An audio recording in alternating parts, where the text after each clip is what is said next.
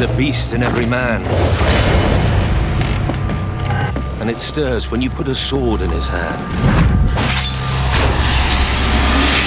I've won every battle, but I'm losing this war.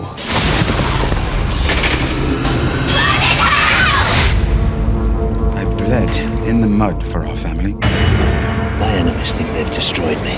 They're laughing at me. He would see this country burn if he could be king of the ashes. Why do you want to join us, Jon Snow? I want to be free. I think what you want most of all is to be a hero. Death is coming for everyone and everything. A darkness that will swallow the dawn. And we can stop it. You and I. Hallo und herzlich willkommen zur, es ist die dritte Ausgabe, muss es ja sein, denn es ist die dritte Staffel von Game of Thrones. herzlich willkommen zur dritten Episode von Der kleine Rat, dem Game of Thrones Re Rewatch Podcast. Scheiße, mein Englisch. Mit Anne und Patrick. Hi. Hi. Sehr schön. Geht schon gut los. Es gibt dynamischere Intros als dieses, aber ich glaube, es gibt kaum eine äh, dynamischere Staffel als die dritte von Das Game stimmt. of Thrones. Kaum eine. Naja, es bleibt abzuwarten, oder? Äh, wie ging's dir jetzt mit dem Wiedersehen? Oh, ich war, es war wirklich eine großartige Zeit. Also ich habe wirklich jede Folge unglaublich genossen. Also ich hatte schon eine gewisse Vorfreude an diese Staffel. Ich hatte noch so grobe Erinnerungen, so die war gut. Ich konnte aber nicht mehr genau an Szenen festmachen, so woran das lag. So, aber ich hatte das Gefühl gehabt, so es war toll. Ist wahrscheinlich auch mit einer Erinnerung verknüpft, weil das war nämlich die erste Blu-ray, die mein Mann gekauft hatte. Eigentlich war er, wir waren frisch in die eine Wohnung gezogen und eigentlich ist er losgezogen, um einen Trockner zu kaufen. Und auf einmal kam er mit einem riesigen Fernseher und mit der dritten Staffel Game of Thrones zurück. Ist ja fast das Gleiche. ist das gleiche. Macht nur keine Wäsche trocken, aber es sorgt für schöne Stunden Unterhaltung. Ja. Äh, klingt sehr sympathisch, der Mann. Das äh, könnte mir auch passieren. Also äh, bis zu einem gewissen Alter. Mittlerweile dürfte ich mir sowas nicht mehr erlauben. Ja. Oh, Ähm, ja, aber ich mu muss auch sagen, äh, Season 3 äh, ist so, glaube ich, der Zeitpunkt, wo so mein Hardcore-Fandom einsetzt. Also die ersten beiden Epi äh, Staffeln habe ich tatsächlich geguckt.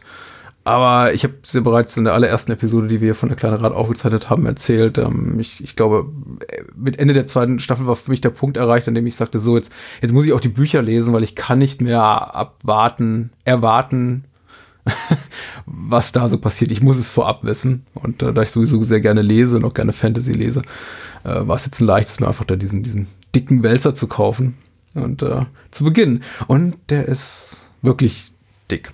Also. Und ja, äh, das hatte eben auch so ein bisschen meine Erwartungshaltung für die dritte Staffel dann auch definiert. Ähm, wie ging's dir? Kannst du dich dran erinnern an das, was du erwartet, befürchtet oder erhofft hast, als du so, als ihr so, euch so in die dritte Staffel mit dem neuen Fernseher gewagt habt? ich bin da eigentlich voller Vorfreude daran gegangen. Also hatte da keine besonders großen Erwartungen so. Ich dachte einfach so, yay, es geht wieder los und yay, noch mehr Content und yay und Noch mehr Content. ja, also von, da war ja auch das krasse, ich glaube, zu dem Zeitpunkt wusste ich ja auch noch nicht, wie die Staffel endet. Also von daher war ich natürlich völlig erschlagen dann eben von diesem Finale, wo ich auch so dachte, wow, wow. Also, das war ja beim Rewatch nicht so viel anders und so, aber das war schon echt guter Tobak vor allem, wenn man das dann auch zu zweit guckt und dann dementsprechend auch so die Reaktion des Ja, Partners auch mitbekommt, ja. ist das natürlich auch sehr faszinierend. Ja. Aber ja, aber war echt eine gute Zeit. Also, Also meine Erwartungshaltung war auch mega hoch. Es ist tatsächlich, also das, dieses Empfinden wird sich noch ändern im Laufe der späteren Staffeln, aber das soll ein Thema sein für einen anderen Tag oder für einen anderen Monat, für eine andere Episode unseres kleinen Beisammenseins hier. Aber ich, tatsächlich so vor Beginn der dritten Staffel war meine ähm, Erwartungshaltung absolut auf dem, auf dem, auf dem Gipfel, auf dem Peak angekommen. Also größer wurde es, glaube ich, für mich nicht mehr, weil ich eben dann auch, glaube ich, kurz vor ähm, Verfügbarkeit der Blu-ray, gestreamt habe ich damals noch nicht, äh, das Buch dann auch, äh, den dritten Roman zu Ende gelesen hatte. Äh, Storm of Swords, der, der dritte Roman in der Song of Ice and Fire Reihe. Äh, und da ist so viel drin. Meine Güte, ich dachte, das. Ich war wirklich davon ausgegangen, weil es eben hieß, eine Staffel, ein Buch, und sie sind eben diesem Muster relativ treu geblieben in Staffel 1 und 2, auch relativ fest davon ausgegangen, dass sie tatsächlich alle Ereignisse des dritten Buches in der dritten Staffel verbraten. Und dachte, das wird eine Menge. Und ja, dann irgendwie, ich glaube, so um Folge 6, 7 rum schwante mir dann, das wird nicht der Fall sein. Also da waren ungefähr so vielleicht drei der zehn wirklich markerschütternden Ereignisse des Buch, dritten Buches passiert. Also äh, ich möchte jetzt eh nicht zu viel vorwegnehmen, aber es gibt noch eine, eine sehr unglücklich ausgehende Hochzeit äh, im dritten Buch, die, ja, im, im vierten, in der vierten Staffel stattfindet. Äh, Morde, Tyrion hat es nicht leicht, äh, gewisser Oberin Martell taucht auf und ähm, geht auch wieder. und es passieren noch allerlei äh, wilde Dinge und all das war dann eben nicht in der dritten Staffel enthalten. Aber hey, dennoch ziemlich mega. Also, Ja. fand ich. Damals. Long, long time ago. Ja.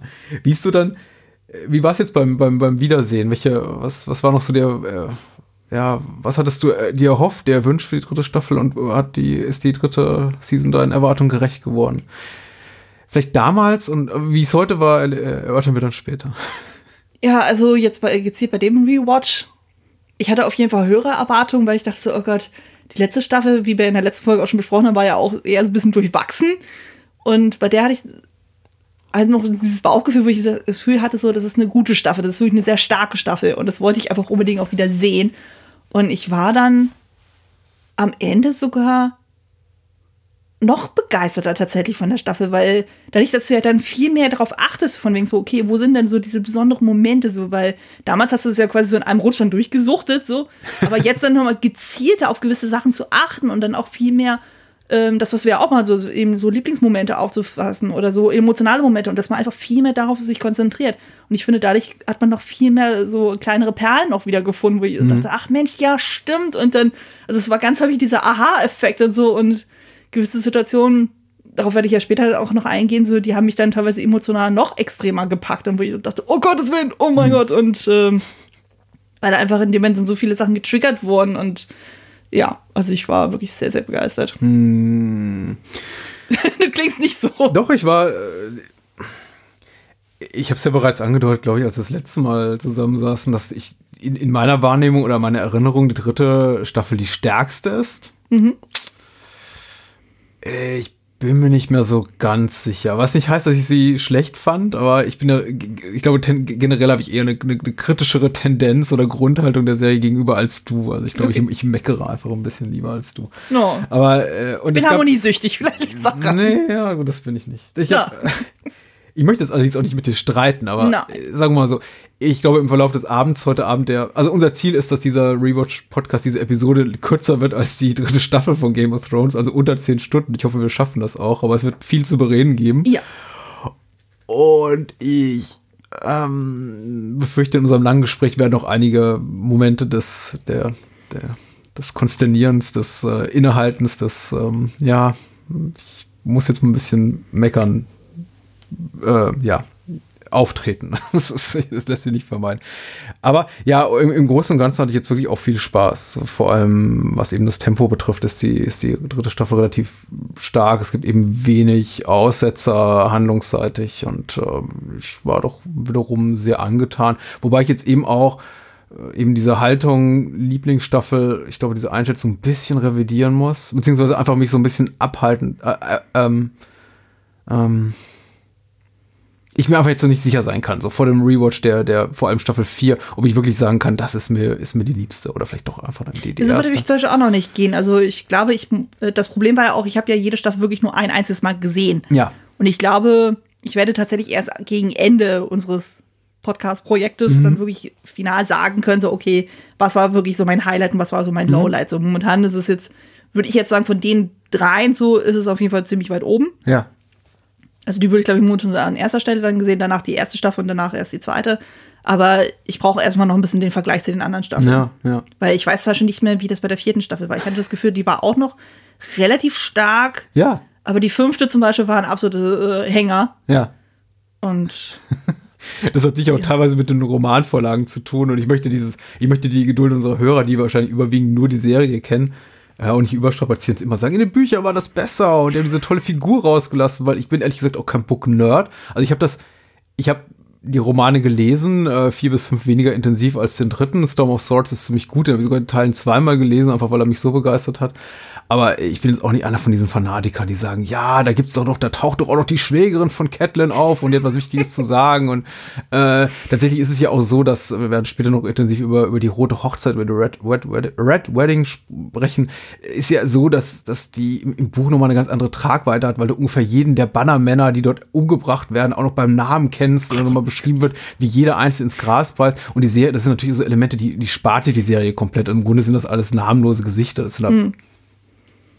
Stark-Leute, die Ja. sterben.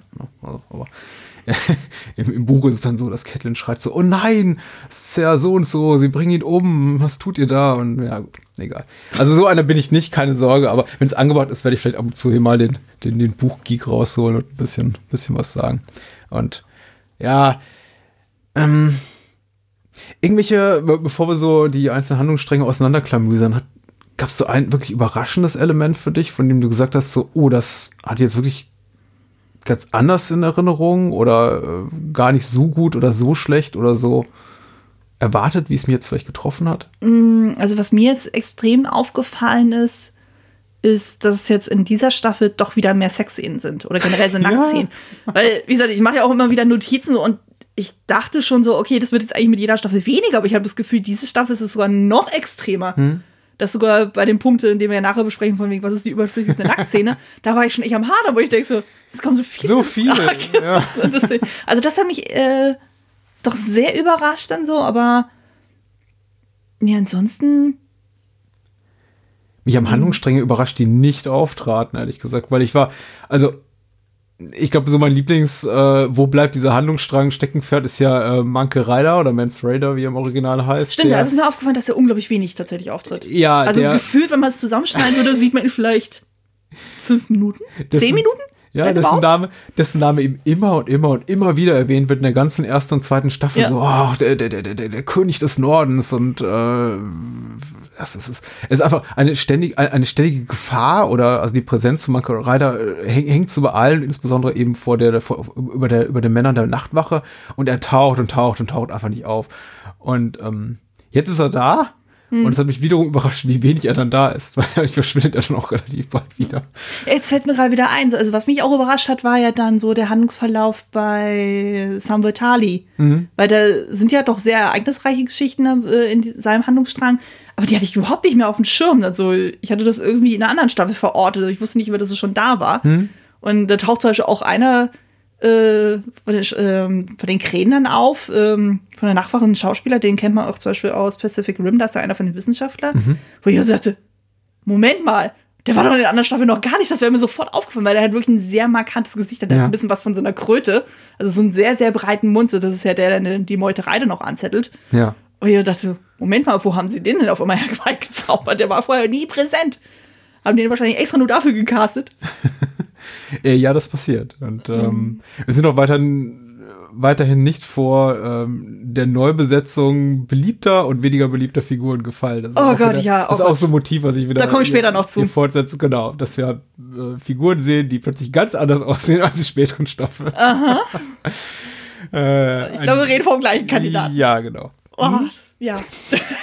ich habe eine Meinung dazu. Äh, ja, es ist tatsächlich so, dass ich äh, ich tue mich tatsächlich auch jetzt rückblickend schwer, bestimmte Ereignisse in Staffel X zu verorten. Einige sind eben relativ leicht zu verorten, wie jetzt die, die, die, die rote Hochzeit oder eben die ganze Sache mit, mit, mit Oberyn Martell und dem Berg, dem wir dann in der vierten Staffel begegnen, weil, also das sind eben alles, das sind so emotional packende Momente einfach in der Serie gewesen, dass ich ganz klar sagen kann, okay, das ist Episode so und so und Staffel so und so. Dann gibt's aber auch wiederum einfach Handlungsstränge, von denen ich weiß, sie sind noch nicht abge äh, abgeschlossen, wie zum Beispiel die ganze Geschichte um, um, um John Arryn, die äh, tote Hand, ermordete Hand des Königs und, und Lisa Arryn, ihre, seine, seine dement verrückte Frau, äh, von der ich eben weiß, ach, da kommt noch was und jetzt eben warte und warte und warte und es hilft eben nicht, dass die in der zweiten Staffel, glaube ich, gar nicht mehr auftaucht. Nee. ja. Die wird nur einmal namentlich erwähnt, aber ansonsten ist sie gar Äh, Genau, nicht und dachte eben jetzt, ah ja, gut, da muss es ja die dritte sein, wo man jetzt endlich die, zum, zum Abschluss dieses Handlungsstrangs kommt. Hm. Aber nee, sie taucht wieder nicht auf. Und Ja. äh, das sind so die Überraschungen, also die Überraschungsmomente ist eher, sind eher so die, die Momente des Ausbleibens, also Hm. Sachen, auf die ich einfach warte und die dann nicht passieren. Und mir dann so sieben, in Episode sieben, acht dunkelt, ja, ach so, die kommen dann doch wohl erst in Hm. der vierten oder fünften Staffel, ja.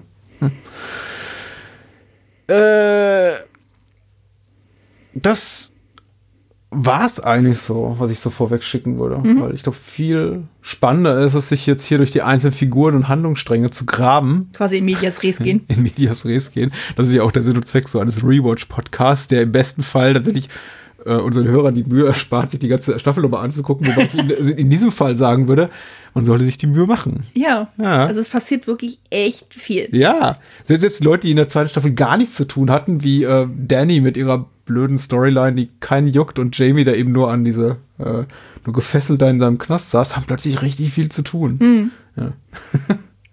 und selbst Figuren, die nichts zu tun haben, sollten haben was zu tun, muss man leider auch sagen. Hm. Das stimmt.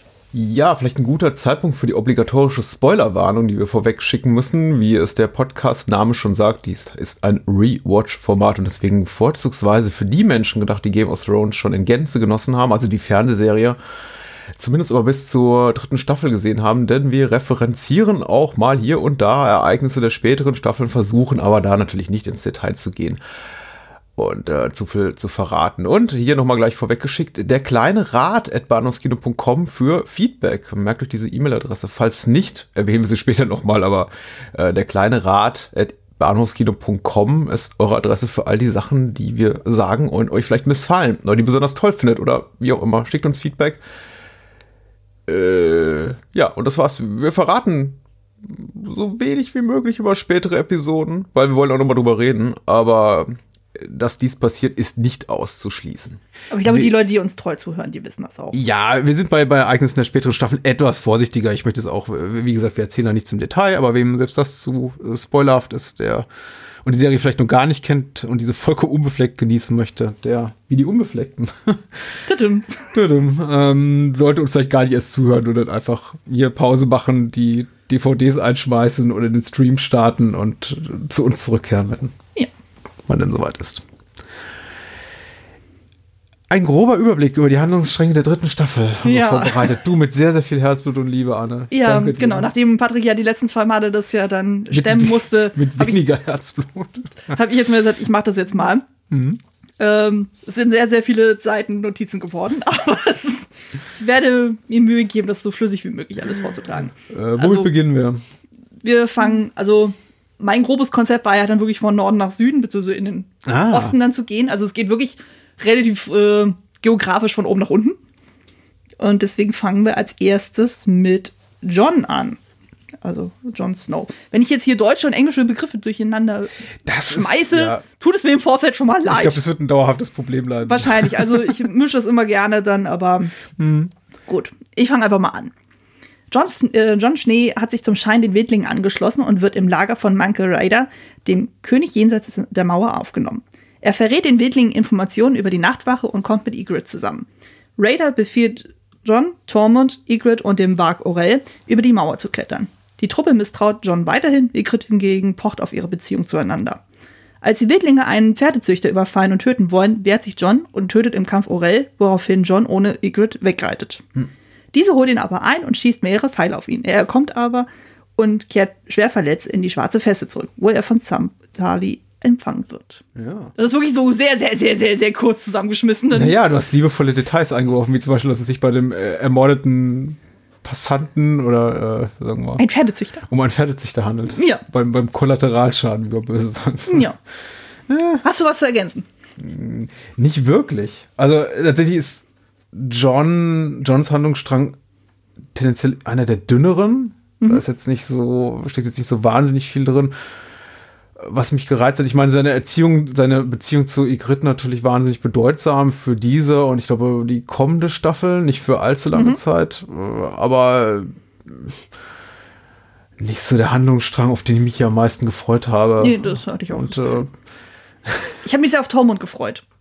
Ja. Aber der kommt hier noch nicht so zu Geltung. Naja, er hat diese, er, hat- er, er hat einen tollen Moment, glaube ich. Er hat Ja. schon diese, diese äh, äh, Geschichte, wo er von seinem, wo er vom Koitus mit dem Bären erzählen wollte oder ansetzt, glaube ich. Oder kommt das erst in der späteren Staffel? Wo er sagt irgendwie, ah, remember, have I told you the story when I, when I fucked a bear und so, und dann setzt er so an, was zu erzählen und, Ich äh, glaube, das ist später. ach, schade, okay. Weil ich kann mich jetzt an das nicht. Also er, ähm, hat ja irgendwann mal so ein Gespräch mit John, also da sind sie ja schon jenseits der Mauer, so zum Thema Liebe machen, wie das funktioniert, so, so von wegen so, ja, du hast ja nicht so, so rein raus machen, so, das ist ja überhaupt nicht, äh, muss so richtig schön feucht sein, so, also. Ich liebe, also ich liebe tatsächlich die Gesichter der, der, der Nachtwache um John herum. Ich finde, Ygritte ist toll dargestellt. Äh, Meinst du von den Wildlingen? Ja, von den Wildlingen, Entschuldigung. Alles gut. Ähm, äh, Mackenzie Crook, der diesen äh, Zauberer, Magier spielt.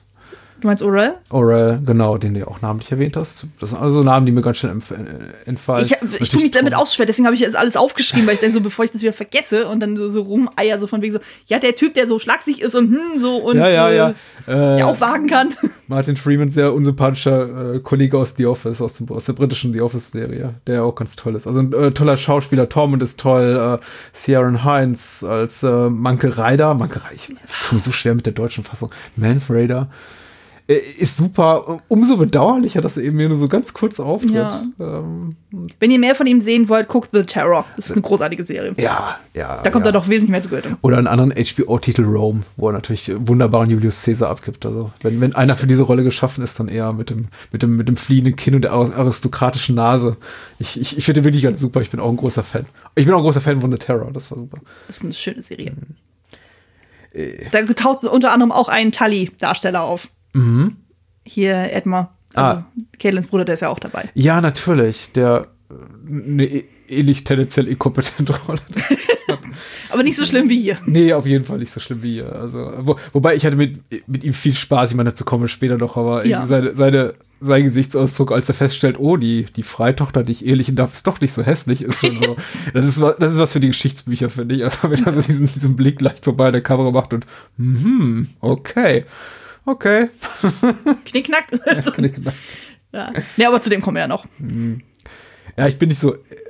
Also ich glaube, mein größtes Problem mit der Storyline ist tatsächlich ist nicht inhaltlicher Natur, sondern dass ich mit Kit Haringtons Darstellung nicht so wahnsinnig viel anfangen kann. Also er ist, er ist einer der ganz wenigen Schauspieler. Ich, also mir fallen außer ihm fällt mir vielleicht, oh, nee, mir fällt nicht wirklich jemand Zweites ein, der sich so schwer damit getan hat, in seine Rolle reinzuwachsen. Ich finde, bis zum heutigen Tag ist immer noch er der mit den meisten Momenten, den ich mir denke, so, ah, das sollte eigentlich jetzt besser sein, Ja. als du es kannst. Also, weil es gibt tolle, also auch, auch Darsteller oder Darstellerinnen, die nicht stark angefangen haben, wie jetzt äh, der Gwendolyn, Gwendolyn Christie oder Mhm. äh, der Emilia Clarke als Daenerys oder ähm, äh, Sansa ist auch nicht irgendwie ab dem ersten Moment toll. Da gibt es so manche, aber er ist so, die fährt alle zu sich und er nicht so wirklich, finde ich leider. Ja, stimmt. Äh, fällt da so ein bisschen ab. So in der ganzen Riege. Sollen wir zum nächsten? Ja, gerne. Zu was Okay. Interessanterem, bitte. Okay. Ähm, es, wir bleiben immer noch jenseits der Mauer. Allerdings sind wir jetzt bei Samwell. Ja. Samwell Tali hat mit Mühe den Angriff der White Walkers überlebt und Lord Commander Mormont beschließt, mit den wenigen Überlebenden zur Mauer zurückzukehren, um das Reich vor der neuen Bedrohung zu warnen. Bei einem Halt bei Crusters Hof kommt es zu einer Meuterei. Mormont wird dabei ermordet, Sam nutzt die Gelegenheit, um mit Goldie und deren neugeborenen Sohn zu fliehen. Bei ihrer Flucht begegnen sie einem White Walker, doch Sam gelingt es überraschend, diesen mit einer Drachenglasklinge zu töten, die er vor einiger Zeit bei der Faust der ersten Menschen gefunden hat. Durch Zufall treffen sie auf Brans Gruppe, Ihre Wege trennen sich, da Bahn ins Land jenseits der Mauer will, während Sam und Gordy aber zur Nachtwache wollen. Die beiden kommen dort auch an und berichten Meister Aemon alles. Gordy darf vorerst bleiben, Aemon verschickt an alle Raben über die Bedrohung der White Walkers. Kurz, knackig, aber ich hatte bei dem echt viel Spaß. Ja. Ich mag Samuel total gerne und ähm, einfach, er hatte wirklich so seinen großen Moment von wegen so, hey, er kann White Walker dann töten Ja. wenn auch eher überraschend, aber er ist einfach eine gute Seele. Ja. Ja. Aber ich war sehr von der Meuterei überrascht, weil ich hatte die irgendwie da nicht verortet. Ich hatte die irgendwie wann anders verortet, aber ich hatte sie nicht mehr auf dem Schirm, sodass sie da schon so ist. Ja, ich wusste, dass sie kommt, denn es ist ja im Grunde ist ja äh, Sam Sams Geschichte. Er ist, ich glaube, wenn wir ihn zuletzt sehen, ist in der siebten Staffel, ist er immer noch mit Goldie unterwegs, mittlerweile bei seinen Eltern. Äh, Nee, der ist doch schon weiter. ah, Der okay. ist doch schon in dieser riesigen Bücherei. ah, so, natürlich, ja klar. Er hat Also das ist so mein letzter Moment, den ich Ja, ja, er hat diesen tollen Job angenommen bei den, bei, bei seinen freundlichen, freundlichen Bossen in der, in der, in der Bücherei. Ja. In der großen Bibliothek, ja, wunderbar. Aber äh, ja, gut, äh, für mich war eben klar, dass der Moment kommen müsste, in der er mit Goldie und ihrem Kind flieht und dass der hier ist, äh, war dann für mich eben auch zu erwarten. Es hat mir jetzt nicht wahnsinnig überrascht. Es Bin, ist natürlich jetzt schade, dass jetzt äh, hier Mormon Senior ja, weg ist. Weil Ja. der ist wirklich auch ein toller Schauspieler. ist für mich einer der stärksten Momente, ganz ehrlich, der, der, der ganzen Staffel und einer, der erstaunlich früh kommt. Also, und, Ja. und ich jetzt beim zweiten, schon vierte Folge? Mhm, sowas um den Dreh. Und, und, Also relativ früh. jetzt auch erstaunlich emotional packend fand. Und das liegt alleine daran, wirklich, wie gut die Szene geschrieben und gespielt ist, weil im Grunde gibt uns ja die Figur von Mormont nicht viel her. Wir erfahren relativ wenig über ihn. Ist halt ein wirklich harter Hund. Es ist jetzt nicht so eine grundsympathische Figur, möchte ich sagen, sondern eher so jemand, mit dem man sich lieber auf Distanz hält, aber wenn man ihm persönlich mal jemals begegnen sollte. Wir wissen ja auch gar nicht um die äh, familiären Bande so richtig zu, zu Jorah Mormont. Also sie sind da, es wird mal in der Serie erwähnt und sie tragen eben denselben Nachnamen, aber sagen wir mal so, seine Figur ist jetzt natürlich nicht so klar und ausführlich umrissen, wie sie jetzt in den Büchern ist und insofern gehört eben wirklich schon gut eine Menge schauspielerisches Können und auch eine gute Inszenierung und ein gutes Skript dazu, um seinen Tod so so packend zu machen und ich finde es super gelöst. Also allein wie er abgeht und noch versucht, so seinen Attentäter zu erwürgen im Ja. Sterben. Das ist so, also mal so unterstreichen wir, was für ein harter Hund dieser Lord General Mormont ist. Also, wer, wer zu dem Zeitpunkt noch irgendwie in Frage stellt, warum er den Job hat, den er hat, der wird da eines Besseren belehrt. Das fand ich extrem stark. Ja, vor allem auch so, wie unglaublich schnell diese Situation auch einfach kippt. ja. Also einfach nur dadurch, dass sich ja dann krass da dann von den, ähm, von den jungen ähm, Krähen dann so provozieren lässt. Dadurch eskaliert das ja eigentlich auch erst. So wirklich extrem. Also es war ja schon so in der zweiten Staffel so ein bisschen angedeutet worden, so wo ähm, Krasser ja dann mit John ja so mehr, ähm, extreme Probleme hatte.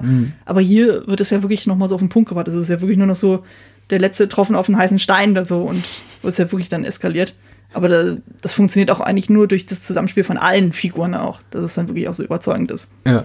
Das ist auch, das ist auch eine Szene, die Meuterei, der man seines Zuschauers, glaube ich, von Beginn an weiß, so ab, ab der zweiten Minute, okay, das wird, das wird böse, böse enden. Und man wirklich allen Figuren auf der Leinwand, auf dem Bildschirm zuschreiben will, nein, tu's nicht. Das- Also die, die ganze Attitüde, die Krass der immer hat mit, ja, ihr seid meine Gäste, und jetzt stellt ihr auch noch Anforderungen, was soll das? Ich habe Ja. gerade mal für, für mich genug. Und du siehst eben dann diese, diese, diese ausgehungerten, mies gelaunten, durchgefrorenen äh, äh, Männer der Nachtwache, alle irgendwie be- bewaff- bewaffnet bis ans Kinn um ihn rumstehen und mit fiesem Blick auf ihn starren und dann eben dazwischen noch äh, Menschen, die, die die ganze Situation nochmal anschauen und denkst so, meine Güte, jetzt äh, geh doch mal einen Schritt zurück, gib ihnen doch irgendwie ein Hühnerbein oder sowas. Ja, vor allem, wo er dann noch so Scherze macht, so von wegen so, hier, warum esst ihr nicht den Dicken dann auf? Ja, ja. Der äh, hat doch genug Fleisch am, an den Knochen. Und da denkst du auch so, oh nein. Ja. Und Sam geht einfach wenigstens nur raus und so. Der macht ja nicht mit. So, das ist ja wenigstens Hm. so jemand, der dann sagt, okay, geht nicht extra einen Kampf an, äh, den er nicht gewinnen kann. Ja. Äh, ich ich fand es gut gelöst. Es ist tatsächlich, äh, für mich verliert es nur ein bisschen, wenn man tatsächlich das Buch gelesen hat und man eben weiß, dass es alles ein bisschen, ein bisschen interessanter da ist und dass er jetzt nicht von einem weißen Wanderer äh, angegriffen wird oder von einem, ich weiß nicht, ist es ein weißer, Wan weißer Wanderer oder ein White? Da wird ja auch nochmal unterschieden. Also quasi ein Schneezombie oder wirklich einer der weißen Wanderer. Ich weiß nicht, lass uns das an einem anderen äh, Tag er erörtern. Aber im, im Buch wird er eben nochmal von seinen zombifizierten äh, Ex-Kollegen der Nachtwache angegriffen und muss die eben auch nochmal alle besiegen. Und das hat natürlich nochmal ein anderes, sagen wir mal, anderes emotionales Gewicht, als wenn das eben einfach so ein anonymer Eiszombie ist, der da auf ihn zugelaufen kommt, wenn er tatsächlich so seinen ehemaligen Kollegen in die Augen blicken muss und sie, sie umbringen muss. So. Das stimmt natürlich, aber der war ja durchaus relevant. Ich glaube, das war auch der, der immer dann die, die Babys Ja, immer genau, eingesammelt hat. genau. Also von daher hat er ja schon einen gewisse, ähm, gewissen Wert dann auch. Das ist auch so ziemlich das Einzige, was wir von den weißen Wanderern sehen im, in, in der dritten Staffel. Stimmt, ja. Man wird, glaube ich, also man wird schon ganz schön hingehalten in, in, bezogen auf diesen Aspekt. Und ich weiß nicht, woran es lag, ob die, die Drehbuchautoren, also Benioff und Weiss, die beiden Showrunner, nicht das Vertrauen hatten, noch nicht irgendwie in, vielleicht auch in die Tricktechnik, dass man da äh, größere Armeen zeigen konnte, aber es sollte ja dann noch bis wirklich zur fünften Staffel dauern, bis wir wirklich mal mehr sehen. Stimmt. Und ähm, ja, auch der war, der Eiszombie sieht nicht so toll aus, finde ich. Also er ist in Ordnung, aber. Ja. Aber ich fand es von der Atmosphäre her sehr spannend aufgelöst. Ja. Also, wo sie halt irgendwie in diese Hütte sind und dann auf einmal so kommen dann die ganzen Krähen und so. Du hast wirklich so, Mhm. so Hitchcock, die Vögel mäßig dann so auf einmal die ganzen Krähen, die da so voll dann sich aufstellen und dann total laut sind und dann merkst du erst so, oh, das ist irgendwie äh, der Grund dessen. und selbst am Ende, als dann der White Walker dann tot ist, also selbst dann wo dann die beiden dann irgendwie wegrennen so, und die Vögel äh, fliegen denen hinterher in so einer riesigen Schar. Ja, so, auch Bombe. denkst so, boah, das ist auch ein schöner Moment. Ja, ja. Also, mochte ich auch sehr. Ja, ja, finde ich auch. Äh, Das ist atmosphärisch ganz stark. Ich finde es inhaltlich so ein bisschen. Naja, Sam ist, wird niemals meine Lieblingsfigur werden, aber es, äh, ich Ach doch, auch ich habe so einen Softspot für Okay. ihn. Also ich mag ihn irgendwie. Irgendwie hat er was. Ja, ja. Er wird, er wird ein bisschen effektiver, sagen wir mal, in den späteren Staffeln. Hm. Das finde ich dann ganz interessant. Im Moment ist er noch so ein bisschen der.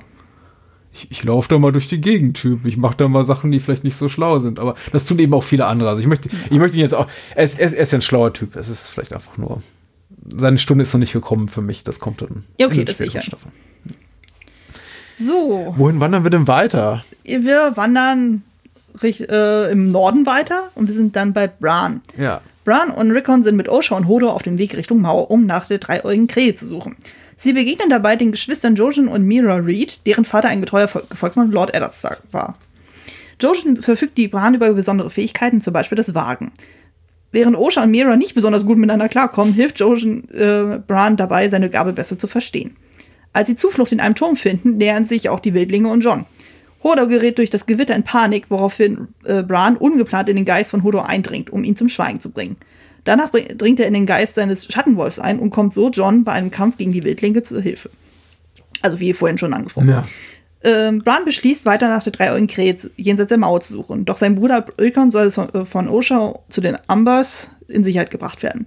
Bevor die Gruppe sich teilt, treffen sie zufällig Sam und Goldie, wie vorhin auch schon angesprochen, äh, die ebenfalls Zuflucht gesucht hatten. Sam berichtet, wie er den weißen Wanderer getötet hat. Sam zeigt Bran den Reeds und Hodor noch einen Tunnel, durch den sie durch die Mauer können, bevor sie deren Wege schließlich trennen. Ja. Fand ich tatsächlich spannender als in der letzten Staffel. Da hatte ich ja mit Bran auch so ein bisschen meine Probleme, aber ich hatte das Gefühl, durch das Hinzufügen der Reed-Geschwister hat es nochmal ein bisschen mehr Dynamik bekommen. Ja. So ein bisschen. du klingst auch mäßig begeistert. Ja, ja. Es gibt ein paar coole Momente, tatsächlich. Und der, Kaninchen? Ja, zum Beispiel. also, das ist tatsächlich. äh, Wir, hatten- jetzt, äh, wir, wir hatten einen tollen Tierhäutungsmoment mit äh, Tivin Lannister und jetzt haben wir eine tolle, tolle Tierhäutung eben mit den, mit den Reed-Geschwistern und mit äh, Asha. Äh, und das ist auch ganz toll. Osha, Osha. Asha ist ja Die genau, Schwester die von Schwester Theon. von Theon. so ist das, wenn man so eine Serie redet. Ja, ja, und das ist auch ganz toll. Es gibt äh, äh, co- coole kleine Momente und natürlich gerade äh, so hinblicken auf die späteren Staffeln, ich glaube insbesondere Staffel 6 und diesen Hodor-Moment, Oh Gott, das ja. ist natürlich, d- das lässt eben an, an, an spätere Ereignisse denken, die nicht so, die einem auch eine große emotionale Tragweite besitzen. Und deswegen hat das für mich besser funktioniert. Also war Mhm. das nicht für mich jetzt ein befriedigenderes Ende. Aber natürlich der Weg dahin mit Bran und ja, Rickon wird immer, ich finde es so süß, wie Rickon immer pflichtgemäß erwähnt wird, aber eigentlich nie was zu tun hat. In, in jeder Staffel Nee, einfach nur so dabei ist. Und äh, ich guckte auch meine Frau an, irgendwann und sagte, oh Gott, er spricht. Ich glaube, so in Episode, in Episode 10 darf er dann tatsächlich noch mal was sagen, so, ähm, Bran, wovon redest du? Und ich so, oh, er hat eine Stimme. Ja, stimmt, am Ende beschwert er sich ja dann, dass sein Bruder ihn wegschicken will. ja, das ist auch Was aber auch das einzige- einzig Vernünftige ist. Es ist nicht mein liebster Handlungsstrang. Und ich glaube, es soll noch ein Na, mein Liebster ist es auch nicht, aber ich fand ihn zumindest im Vergleich zu den vorherigen Staffeln, fand ich den auf jeden Fall ansprechender. Ja, ja, ja. Es kommt ein Schattenwolf drin vor in dem Handlungsstrang. Das finde ich gut. Also immer, wenn Ja. die auftauchen, von denen gibt es ja auch leider immer weniger im Laufe Das stimmt. im späteren Serienverlauf, äh, finde ich schon mal prinzipiell super. Und allein, dass er sich da rein wagt in den Schattenwolf, ist, ist, ist ein toller Moment. Aber ja, das. Ich weiß nicht, ob, ob Brans Moment für mich jemals kommen wird. Er hat auf jeden Fall mehr zu tun, dann ab, ich glaube, Staffel 5. Aber ja. Pff, äh, sie tat auf jeden Fall gut daran, jetzt erst hier äh, die, die, die Reed-Geschwister auf, auf, auf Bran und Rickon äh, treffen zu lassen und, und das jetzt nicht, nicht schon früher zu machen, weil sie auch in den Büchern passiert eben so wenig, dass sie diese, diese Storyline auf jeden Fall einfach strecken müssen. Äh, Ich glaube, in den Büchern ist es so, dass sie schon am, zu, zu Beginn des zweiten Romans aufeinandertreffen und hier hat sie ihm unglaublich viel Zeit gelassen damit, äh, bis sie das eingeführt haben. Einfach weil, äh, ich glaube, die Showrunner wissen und bis heute wissen, wussten und wissen, dass da nicht so wahnsinnig viel zu holen ist. Also, Hey, aber muss fairerweise auch sagen, aufaddiert machen die ganzen Bran- und Recon-Szenen vielleicht 10 bis 15 Minuten der gesamten Staffel aus. Also die sind Also relativ ist ja wirklich kurz. sehr kurz, ja. Finde ich jetzt nicht ganz so toll. Soweit meine unqualifizierte Meinung. Bisher meckere ich nur, aber wir sind ja, Ja. auch noch. Äh, wir Wir sind ja erst noch im Norden, also. Ja, wir hängen eben ein bisschen zu viel bei der, bei der, bei der äh, Stark äh, Bastard äh, und äh, ja, Wildlingsecke rum. Und das sind für mich jetzt nicht so die spannendsten Sachen in dieser Hm. Ja. Staffel. Wo ist denn Königsmund? Das kommt noch, das kommt noch. Aber es sind noch zu viele Stationen dazwischen. Es tut mir leid, aber ja, ich versuche ein bisschen System hier reinzukriegen. jetzt kommt sowieso das absolute Highlight, glaube ich, wenn ich richtig aufgepasst habe. Naja, kommt doch mal, wie man das deutet. Wir sind nämlich in vor, äh, vermutlich Winterfell. So habe ich das zumindest verstanden. Nämlich bei Theon. Ich dachte, wir sind Harrenhal, aber ich bin noch nicht, nicht so ganz sicher. Äh, nee, also rein geografisch ist Harrenhal noch ein bisschen weiter unten. Ähm, also, Theon Graufreud ist noch am Leben, wird aber von Unbekannten gefangen gehalten und brutal gefoltert. Ein Unbekannter verhilft Theon, angeblich im Auftrag von äh, Yara. Wir hatten uns jetzt auf Yara geeinigt, oder? Ja, wir machen, wie sie in der Serie heißt. Genau, also im Auftrag von Yara zur Flucht und kommt ihm dabei darauf noch einmal zur Hilfe. Doch er wird letztlich wieder in den Kerker zurückgeführt. Theons Retter fordert ihn auf sadistische Weise weiter. Er schickt Theon zuerst zwei schöne Frauen, um, nur um ihn dann zu unterbrechen und ihn kastrieren zu lassen. Die Auflösung des Ganzen. Theon war die ganze Zeit ein Gefangener des Hauses Bolton. Da. Und sein Folterer ist Ramsay Schnee, der Bastardsohn von Rose Bolton. Ramsay zwingt Theon dazu, nicht mehr den eigenen Namen zu benutzen, sondern nur noch Stinker genannt zu werden. Oder im Englischen ist es ja Reek. Rick. Hm? Reek. Ähm, dazu mal jetzt kurz einen Sprung auf die Eiseninseln, aber es gehört ja handlungsmäßig trotzdem dazu. Ja. Auf den Eiseninseln bekommt Balon Graufreud eine Nachricht von Ramsay mit Theons abgeschnittenen Penis und der Aufforderung, dass die Eisenmänner den Norden verlassen sollen. Lord ba äh, Balon will nicht darauf eingehen, doch Yara entschließt sich, ihren Bruder zu retten. Das ist das Einzige, was wir von denen überhaupt sehen in dieser Staffel. Ja, und das ist, das ist einer der, finde ich, Faktoren, die wirklich diesen Handlungsstrang ziemlich mies machen. Das ist Ja. auch so eine, wieso, also, äh, wieso gibt man Theon nicht mehr mit, also familiär einfach. Äh, Balon ist da, wird auch einmal namentlich erwähnt, eben bei dieser ganzen äh, Geschichte hier mit Stannis, auf die wir gleich noch zu sprechen kommen, Melisandre, wo er eben diese, diese Blutegel da auf den Grill schmeißt, ins Feuer schmeißt, Entschuldigung, Blutegel grillt. Äh, aber er wird, er wird dann eben nur mal sein Name fallen gelassen, dann so, weiß ich, kurz vor Schluss grätschen dann noch mal Yara und ihr Vater rein und sagen, hey, wir sind auch noch da, äh, ich ziehe jetzt los und plötzlich äußert sie, weiß nicht, spricht sie Emotionen, emotionale, äh, weiß nicht, äh, große Gefühle äußert sie, die sie vorher meiner Wahrnehmung nie hatte, in meiner Wahrnehmung nie so richtig hatte. Und plötzlich ist sie so, ja, aber er ist mein einziger Bruder und ich muss ihn retten. Und dann kommt diese, diese Musik ertönt und Ganz heroisch. Äh, ja, und zu diesem majestätischen Score schreitet sie dann die, die, die Landungsbrücken, so nennt man das wahrscheinlich nicht im Mittelalter, sagen wir mal, den Steg hinunter, die Klippen zum, zum Schiff und segelt los und ach, ich glaube, taucht dann auch wieder lange, lange Zeit nicht auf in der Serie. ja, So ein bisschen das Gendry-Phänomen. Genau. Rudert Auf den kommen wir auch noch. Ja, genau. Wie, wie, hat, wie hat dir Theon gefallen? Äh, ich fand diesen Handlungsstrang ziemlich anstrengend. Hm. Ähm, war auch teilweise sehr unangenehm auch zu gucken, eben aufgrund dieser Foltergeschichten. So, ich bin ja sehr empathisch, also ich kann da immer nicht hingucken. Hm. Und gerade weil man auch weiß, wie Ramsey drauf ist und was da noch in den nächsten Staffeln kommt, dann kriegt man schon so, wow, das ist schon sehr, sehr unangenehm. Hm. Aber gerade bei ihm, da gibt es einen Punkt, so auf den werde ich später darauf eingehen, so den fand ich so unnötig da drin. Ja. Ähm, ich kann mir am besten Willen nicht vorstellen, wie man daran Spaß haben kann. Denn, also es ist ja überwiegend, muss man sagen, kompetent inszeniert. Es hat auch Spannungsmomente. Ich finde, äh, Alfie Allen heißt der Schauspieler, der Theon spielt, macht seine Sache super. Auch der junge Mann, der Ramsey spielt, ist auch gut. Äh, Es bleibt aber einfach für mich ein großer Moment der Frustration oder ein Element der Fr- Frustration in dieser Staffel, weil es eben für mich ein also selbst als Buchleser, der ich natürlich das, den, die, die Pointe der Geschichte kannte, denke ich, es ist, ist für mich nachvollziehbar, wie man das als jetzt Nicht-Kenner der, der, der Geschichte äh, empfinden muss. Nämlich, es, es bleibt für mich ein uneingelöstes Versprechen. Also die, die, dieser Handlungsschrank ver, ver, verspricht so viel im Sinne von, ja, das wird Konsequenzen haben und es wird am Ende wohl rauskommen und wem, wem, wer hat ihn da nur gefangen genommen und am Ende ist es eben, ja, gibt es eben diese komplett banale Antwort, es ist, ist Ramsey Bolton, der Typ, den Bruce Bolton auch schon mal in einem Nebensatz erwähnt hat, der schon mal in der fernen Horn blasen durfte, aber zu dem wir überhaupt keinen emotionalen Bezug haben. Also wenn er dann am Ende sagt, ich bin's, Ramsey, und sagt hier, du bist jetzt Reek und dann Theon Auftritt, also vor, vorher kastriert. Aber es hat einfach keine emotionale Tragweite, weil wir die Figur nicht kennen. Und ähm, die Handlung tritt wirklich auf. Ich habe mir immer notiert, also Theon taucht in fast jeder Episode auf. Hier Episode 2, Theon flieht. Episode 3, Theon flieht weiter. Episode 4, Theons Flucht endet. Ja. Episode 6, Theon wird gefoltert. Episode 7, Theon, Theon kriegt eine Sexfolter. Ja, deswegen ist es nämlich bei mir auch tatsächlich die kürzeste Zusammenfassung. Und die anderen Sachen werden jetzt länger. Äh, die, also alle, alle meine Notizen lesen sich wie, ähm, äh, er rennt weg oder er kriegt irgendwas abgeschnitten. Ja. Und das ist halt. Da, da, Sehr da, dünn. Da erwarte ich dann, da erwarte ich dann am Ende eben einen größeren, größeren Payoff. Hm.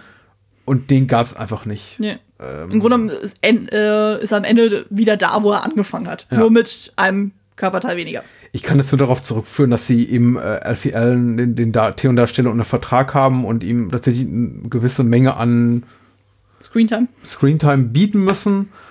Äh, wieder auch so, so ein klugscheißeriges Stück Buchwissen im, im dritten Roman kommt er eben nicht vor. Also Theon verschwindet einfach aus der Handlung und wir ler- lernen ihn erst wieder kennen, als er eben schon Reek ist, dieser, dieser, dieser, dieser geknechte, gegeißelte und mutmaßlich entmannte, im Buch ist es nicht ganz klar, äh, Figur. Aber diese ganzen Foltersachen kommen ihm niemals vor. Man hört dann so, es gibt Gerüchte, dass ihm was ganz Schlimmes widerfahren ist da unter, unter der Hand von Ramsey Bolton, aber im Detail erfahren wir es nie und vielleicht ist es auch besser so. Aber äh, die Showrunner haben eben gesagt, gut, das zeigen wir jetzt alles im Detail. Gut, wir zeigen nicht, wie jetzt sein, seine, seine, seine Männlichkeit entfernt wird, aber wir lassen äh, Ramsey Bolton schön in eine Bratwurst beißen und halten die Kamera drauf. Und, ach, egal. Also, so ein Quatsch. Also, Wollen wir einfach wieder zum nächsten. ja, sehr gerne, sehr gerne. Ja. Weil das ist auch nicht viel besser. Ja. Doch, äh, qualitativ schon. ja. Qualitativ schon, aber emotional ist es, Hm. äh, wird uns einiges abverlangt. Denn wir sind in den Flusslanden, beziehungsweise in Harrenhal und bei den Zwillingen. Und zwar bei Rob Stark. Der hat zwar bislang jede Schlacht gewonnen, doch der Krieg verläuft ungünstig für ihn. Jamies Freilassung durch Caitlin sorgt weiterhin für Unmut im Heer, unter anderem bei Lord Karstark. Rob erreicht die Festung Harrenhal, wo ein Massaker an Mordmännern äh, verübt wurde und findet dort den verwundeten Qyborn. Das hatte ich heute auch völlig vergessen, dass er da auftaucht. Ja, stimmt. Ähm, Rob erreicht die Nachricht, dass Winterfell von den Eisenmännern niedergebrannt worden wurde. Ob Bran und Rickon noch leben, ist unbekannt. Und dass Caitlins Vater, Lord Hoster Tully, gestorben ist, woraufhin er nach Schnellwasser zur Beerdigung reist. Bei der Bese äh, Beisetzung von Hoster Tully sind auch Caitlins Onkel, Brenton Tully, also der Schwarzfisch, und Edmund Tully, Caitlins jüngerer Bruder und nun Lord von Schnellwasser anwesend. Es kommt zwischen Rob und Edmund zum Streit, weil Edmund Anweisungen von Rob missachtet hat und das Heer nun durch einen mickrigen Sieg einen Herrenverlust an Männern einstecken musste. Lord Karstark, der immer noch Rache für seine toten Söhne will, lässt zwei gefangene Lannister-Kinder töten, was Rob trotz Warnung von allen Seiten, auch von seiner Frau Talisa, mit dem Tod bestraft. Daraufhin verliert Rob Karstarks äh, Männer, wodurch das Heer noch weiter geschrumpft ist. Er plant nun Casterly-Stein zu erobern, wofür er aber die Truppen von Balder Fry braucht. Fry hilft Rob, wenn er sich als Ausgleich für den gebrochenen Eid offiziell bei Frey und seinen Töchtern entschuldigt und stattdessen Edmund eine seiner Töchter heiratet. Edmund ist nicht begeistert, aber als Wiedergutmachung für seinen vorherigen Ungehorsam geht er auf den Deal ein. Rob und sein Herr marschieren nun Richtung Zwillinge, wo schließlich die Hochzeit von Edmund Tully und Rosalind Frey stattfinden soll. Währenddessen erfährt Rob von Talisa, dass sie schwanger ist. Tütüm. Bei den Zwillingen entschuldigt sich Rob, wie besprochen, persönlich bei of Fry und seinen Töchtern. Lord Fry akzeptiert dies und nimmt die Starks dem Gastrecht entsprechend auf. Edmund heiratet Rosalind Fry und die Stimmung ist ausgelassen. Nachdem. noch. Nachdem Edmund und Rosalind aus dem Saal zur Hochzeitsnacht äh, geschafft wurden, werden die Türen des Saals verschlossen und die Musiker spielen The Reigns of Castamere. Doch bevor die Starks rechtzeitig darauf reagieren können, starten Frey und Lord Bolton die Ro rote Hochzeit. Und Rob, Talisa und Caitlin sowie sämtliche Gefolgsleute der Starks werden alle nach und nach brutal abgeschlachtet. Einzig Schwarzfisch kann entkommen. Damit ist Vater Fry dank der Hilfe von Tywin Lannister nun auch Lord von Schnellwasser und Bruce Bolton der neue Wächter des Nordens. Und Edmund, Edmund ist auch noch, ja. Auch Stimmt, Edmund ist auch ja. noch. Der, ich glaube, der, der durfte tatsächlich seine, seine Freigattin begatten und danach haben sie ihn weggesperrt, wenn ich es richtig Ich Erinnerung meine auch irgendwie so. Ich glaube, der kommt auch erst wieder in der sechsten Staffel wieder vor. Glaube ich. Äh, was, was du hier so relativ eiskalt vorgelesen. Das ist tatsächlich, glaube ich, so der, der größte emotionale äh, Schlag in die Magengrube, den Oh so ja. die dritte Staffel zu bieten hat. Ähm, und ich, weiß nicht, ob wir uns schon so ganz einig sind, wann wir ins Detail gehen wollen zu der Staffel, also zu diesem Handlungsaspekt, weil man den ja wunderbar bereden kann, so einfach. Ich habe den noch später bei meinen High- und Lowlights. Ja, ja. Äh, man kann bezüglich der Machart und der Art, wie es äh, erzählt ist und gespielt ist und getrickst ist, da unheimlich viel, viel drüber sagen. Ich finde es äh, recht fantastisch. Also, Ja. mal, äh, vielleicht jetzt, aber also für mich lohnt sich jetzt schon mal eine Frage an dich. Dieses Lied, die Regen von Castamere, The Rains Ja. of Castamere, so heißt ja auch die Episode und ist dieser quasi dieser Lannister-Song, der erzählt, wie dieses ähm, adige Haus quasi von den Lannisters komplett Ausgerottet. ausgerottet, ausgelöscht wurde, einfach Ja. durch, durch, durch Mord an allen äh, Familienmitgliedern. Ähm, war dir dieser Song so präsent? Weil die Serie gibt es ja. Ja. schon, hab ich beim Wiedersehen schon, ist mir aufgefallen, wie sehr sie sich Mühe gibt, diesen Song immer und immer wieder, wieder zu thematisieren. Doch, doch, der war mir sehr präsent. Den hatte ich mir auch relativ schnell dann schon irgendwie als MP3 dazugelegt und so. Und das war. ähm, und ich habe auch sämtliche Cover-Songs dann auch, wo ich sage, ich finde es einfach großartig. Und mein Mann und ich singen das auch immer wieder gerne. Also, Mhm. Ach ja. ja. Das, Wir sind ein sehr musikalischer Haushalt, das muss man dazu sagen. Wir, Okay. wir singen aber auch Mary Poppins und Les Miserables, also von daher nicht wundern. Schön. Ähm, ja, es Es geht nicht darum, dass ihr singt, dass ich mich wundert, es geht um genau Den Kontext. Lied. Ja, okay. Das Ja. ist, hm. Nein, das ist, ähm, also mir war es auf jeden Fall sehr präsent und ich wusste genau, just in dem Moment, wo dieses Lied ertönt, so, dass Hm. es nicht gut ist. Ja, also ich finde, Serie gibt es ja sehr viel Mühe. Und mir ist tatsächlich, es ist bei, an mir so ein bisschen trotz Kenntnis des Buches vor, vorbeigezogen, dass tatsächlich das eben auch, dass mal im Abspann einer vor, Folge vorab läuft, äh, das Lied angespielt wird, dass eben auch äh, Cersei, glaube ich, ähm, wem gegenüber Orlana die Geschichte von den, äh, den Regen von Castamere erzählt. Also ist auf jeden Hm, Fall, Ich, nee, ich glaube, es war Marjorie. es ist Marjorie. Es ist nicht in der Septe, wo sie darüber Ja, es ist Cersei mit Marjorie, glaube ich. das ist ja das, äh, wo sie noch diesen Moment hatten von wegen so, ja, lass uns doch Schwestern sein. ja, ja. Und ich glaube, Gut. da erzählt sie es dann und dann macht sie halt am Ende diese Warnung so von wegen so, wenn du mich noch einmal Schwester nennst, dann lass ich dich in, äh, des Nachts erdolchen oder sowas. Äh, ja.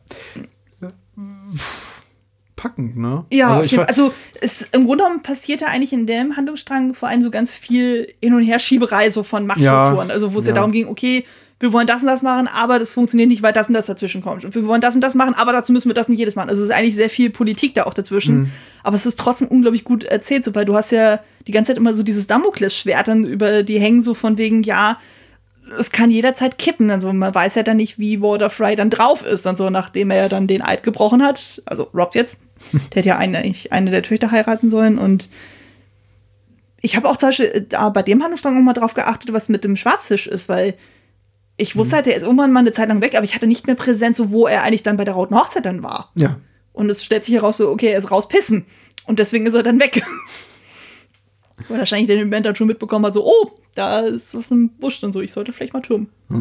Eigentlich passiert gar nicht so viel anderes bis zu dem Punkt, an dem sie eben sagen, ja, okay, wir lassen uns doch äh, zu den, zu den Zwillingen, Zwillingen, also diese beiden Türme. Und äh, weil da frei eben um Unterstützung, also militärische Unterstützung äh, bitten. Bis dahin ist es auch genau viel, viel einfach taktieren. Wir sehen mehr von Talisa und Rob. Rob, wir haben eben diese, diese Handlungsentwicklung mit der, mit der Schwangerschaft, die auch mehr oder weniger so im Buch enthalten ist, aber eben so ein bisschen anders. Also Talisa gibt es ja nicht in den Büchern, die ist jetzt auch eine Serienerfindung. Äh, aber äh, we- weitgehend eben so eine Fortführung dessen, was wir schon in der ersten und zweiten Staffel hatten. Und es ist wenig spektakulär. Aber Ich finde, was es für mich hab, also inhaltlich nicht so spannend. Was für mich tatsächlich interessant macht, sind die neuen Figuren, die wir kennenlernen. Ich, find, ich habe unheimlich viel Spaß mit Edmure gehabt, die habe ich bereits erwähnt. Und der, der Blackfish, ähm, Der ist super. ist spitze, also allein wie die ein, eingeführt werden und wir als äh, Ignoranten, äh, also nicht, nicht Game of Thrones äh, De Detailkenner äh, gar nicht wissen, wer das ist. Zumindest nicht, wenn man die Bücher nicht gelesen hat. Und äh, Edmure erstmal dreimal daneben schießt auf den äh, schwimmenden Sarg von, von Hoster Tully, also ähm, Caitlins Papa. Und dann eben der Blackfish eben so dieses, dieses Ding, also sein Onkel, äh, Caitlins na, Ist auch Onkel, ja. Oh ja, Onkel, klar. Sind, ja Geschwister Edmund und Genau. Caitlin. Aus der Hand reißt und sagt, komm, ich mach das. Also, nein, er sagt ja noch nicht mal, das ist das Schöne an der Szene. Es wird überhaupt nichts gesprochen. Das Mhm. ist ein, ein komplett wortloser Moment. Und er, er er musste nicht mal den Pfeil mit den Augen verfolgen, um zu wissen, der landet im Ziel und setzt das Ja, er guckt ja erstmal nur so, wie ist der Wind? Ah, okay, ich muss mich so drehen, fupp, und dann ist es dann. Ja. Es ist äh, ba ein sehr schöner badass. Ja. Und äh, sagt, also es ist einer der gelungensten Momente von Charakterzeichnung für mich in der ganzen Serie. Ich sag's jetzt, weil ich später wahrscheinlich nicht mehr dazu komme, aber es ist tatsächlich so, es gibt so viele Figuren, da, da wird gelabert und dann gibt's dann Exposition und Mhm. Figuren unterhalten sich über irgendwelche Dritten und sagen, der so und so macht dies und das und den müsst ihr fürchten und so. Aber dieser Moment, dieser komplett wortlose Moment sagt eigentlich alles über diese zwei Figuren, Ja. was man wissen muss für den Rest der Serie. das ist einfach stimmt. großartig gelöst. Aber was mir zum Beispiel bei dem Handlungsstrang aufgefallen ist, da hatte ich dir, das hatte ich ja vorher schon mal erzählt gehabt, ähm, bei den äh, bei den Lannister-Jungs, da ist ein Schauspieler dabei, den wir schon, äh, den wir eigentlich aus einer späteren Staffel kennen, wo ich auch in dem Moment völlig irritiert war. Ich dachte so, Moment mal, ich kenne dieses Gesicht, warum kenne ich dieses Gesicht? Und da haben sie tatsächlich einfach den Schauspieler von dem einen ähm, Lannister-Jungen später benutzt, um den älteren Tommen Lannister zu erzählen. Also sprich der Nachfolger von Joffrey. Wo ich auch so dachte, ha, das kann man natürlich so machen, so, aber es ist natürlich mega verwirrend. Weil er eigentlich ja in dem Moment ja stirbt. Also zumindest der Schauspieler dann rein, Ja. rein regulär. Aber gut, das ist ja nicht das erste und letzte Mal, dass Schauspieler ausgetauscht werden in dieser Serie. wenn man äh, ja, du bist ja auch Serie, Seriengucker seit langer Zeit, aber ich, also äh, für mich, äh, ich kann eine inhaltliche Brücke schlagen zu Star Trek und wenn man Star Trek guckt, dann weiß man, es gibt einfach bestimmte Darsteller, die tauchen immer und immer wieder auf als verschiedene Aliens in verschiedenen Rollen in der Serie und dann gibt es irgendwie Leute wie Jeffrey Coombs, die in, in, in sechs oder sieben Star Trek Next Generation, Deep Space Nine Episoden mitgespielt haben, verschiedene Aliens, verschiedene Rassen, gut, böse, wie auch immer. Und man gewöhnt sich einfach an die Tatsache, dass Schauspieler wieder auftauchen und plötzlich Ja gut, aber wenn da viel Maske im. Spiel ist, dann äh, ist es ja noch einfacher zu kaschieren. Aber so, der sieht ja nicht so viel anders aus. Ja, andererseits hat man auch, hast du äh, wirklich als eher, also eher oberflächlicher Seriengucker wirklich noch so das Gesicht der beiden ermordeten äh, Lannister-Cousins so im Kopf? Ich bin mir nicht so sicher. Ich Also glaube- jetzt, so, nachdem ich das gesehen habe, ja. Ja, das schon. Ich glaube Also auch. zumindest bei dem einen dann so oft, und- weil es halt wirklich sehr prägnant dann Ja. auffiel. Ach ja, Tom. Und immer, immerhin sind sie in derselben Familie geblieben, muss man sagen. Das stimmt, das stimmt. Das war dann nicht ganz so. Und es ist ja, die haben es ja nicht so. Also die haben es ja durchaus mit dem Inzest und vielleicht sind die ja einfach, na, so ein Zufall. Ähnliche Gene. Ja, genau. Ja. Wäre ja nicht auszuschließen. Ich weiß ja nicht, ob, äh, in welchem Ver Verwandtschaftsverhältnis die dann standen. Also Menschen, die jetzt Hörer, die jetzt enttäuscht sind und sagen, jetzt redet doch über die rote Hochzeit, können wir, glaube ich, vertrösten auf den späteren Zeitpunkt Ja. in diesem Podcast, in dem wir einfach über äh, größte, beste, tollste, kleinste, schlimmste, ärgerlichste, wie auch immer Momente reden. Und dann wird auf jeden Fall noch sehr viel über die rote Hochzeit zu sagen sein und darüber. Ja. Möchtest du jetzt schon auf deine Theorie eingehen oder möchtest du sie später auf? Ich wollte sie einfach kurz erwähnen. Ich weiß nicht, ob ich noch inhaltlich drauf eingehen will, aber sie passt besser hin, weil ich glaube, ich die später nicht mehr so gut einbinden kann. Ich glaube auch. Diese tolle, tolle äh, Honigtopf-Theorie, die damals rumgeisterte, dank eines YouTubers, dessen Namen ich leider vergessen habe. Die ich auch erst seit gestern kenne. Ja, tatsächlich. die sehr gut argumentiert, die ich auch noch nicht so lange kenne und auf die ich jetzt auch erst vor, vor einigen, äh, über, vor einigen Wochen ge- gestolpert bin, als ich jetzt mit der dritten Staffel wieder anfing. Und die ja wirklich gut argumentiert, warum Talisa äh, möglicherweise eine Agentin ist, die im Auftrage der Boltons oder der Lannisters handelt und ähm, sich da in Widersprüche verstrickt. Und also man sollte äh, sich dieses YouTube-Video, ich werde es auch in den Shownotes verlinken, namens, äh, ich glaube, Bruce Boltons Honeypot äh, oder so äh, heißt das, durchaus mal raussuchen und äh, sich sehr glaubwürdig vermitteln lassen, warum Talisa vielleicht tatsächlich äh, Rob Stark und Caitlin in diese ausweglose Lage reinmanövriert mit den, mit den Fries. Äh, indem, er, indem sie ihn eben dazu bringen, sie zu heiraten und quasi so sein, sein, sein, sein Schwur, sein Gelübde zu brechen. Also nicht Gelübde, aber sein, sein Versprechen gegenüber Walder Frei. Und ähm, in dem Kontext stellt sich eben auch die ganze Frage, war sie wirklich schwanger? Denn ich meine, sie kann ja viel erzählen, wenn der Tag lang ist und sie kann sich noch so gut ihr flaches Bäuchlein halten, so viel sie will. Also mm, ja, also ich, wenn man ich glaube aber gegen Ende war sie schon ein bisschen ja, aber sie war, ja, aber sie war noch bei einem Hochzeitsfest, da gab es doch sicher gut zu essen. Also Ja, aber eine Frau kann sich nicht so viel anfuttern, dass das so viel dann ist. naja, Also, naja. Schwer zu sagen, äh, wie weit sie äh, da fortgeschritten war, aber Gut, äh, aber wie gesagt, sollte man sich mal angucken, äh, ist sehr stark argumentiert und es ist auf jeden Fall ein guter, ein gutes Gedankenspiel, möchte ich mal Ja. sagen. Weil ich also ich glaube, wo es bei mir am ehesten Klick gemacht hat, so war der Moment in dem Video, wo es um ihren Nachnamen ging. Ja, Und da eine Querreferenz zu was Bestimmten dann gezogen wurde, wo ich dachte so, ha, stimmt, das, das ist so, dazu könnte man eine Brücke schlagen. Mhm. Ja, und es gibt auch diese typischen äh, Double Entendres äh, bei, beim ersten, beim erst bei den ersten Treffen, wo sie sagt so, ja, ich verrate nicht, was ich da mache. Vielleicht bin ich ja eine Spionin, hihihi und so. Und die das Video argumentiert eben, also der, der, der, der YouTuber, dass das tatsächlich auch alles tatsächlich so ist und sie kokettiert so damit, als sei es ein Scherz, aber es entspricht der Wahrheit.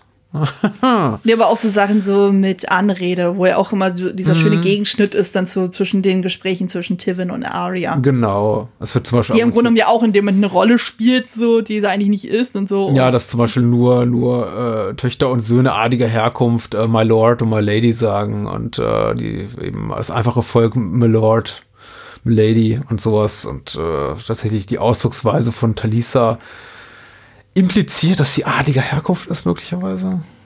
Oder nicht? Oder? Es wird später noch darüber zu reden sein, insbesondere über die Rote Hochzeit und über ihren Abgang. Aber vielleicht Ja. jetzt erstmal zu Aria. Ja, genau. Wir sind Meiner lieben. Aria. Ja. Ja. Die hat ja diese Staffel ein bisschen mehr zu tun, gefühlt. Ja, Macy Williams ist toll. Macy lass, mal, Williams lass, ist lass, lass mal gucken, was sie Ja, macht. also.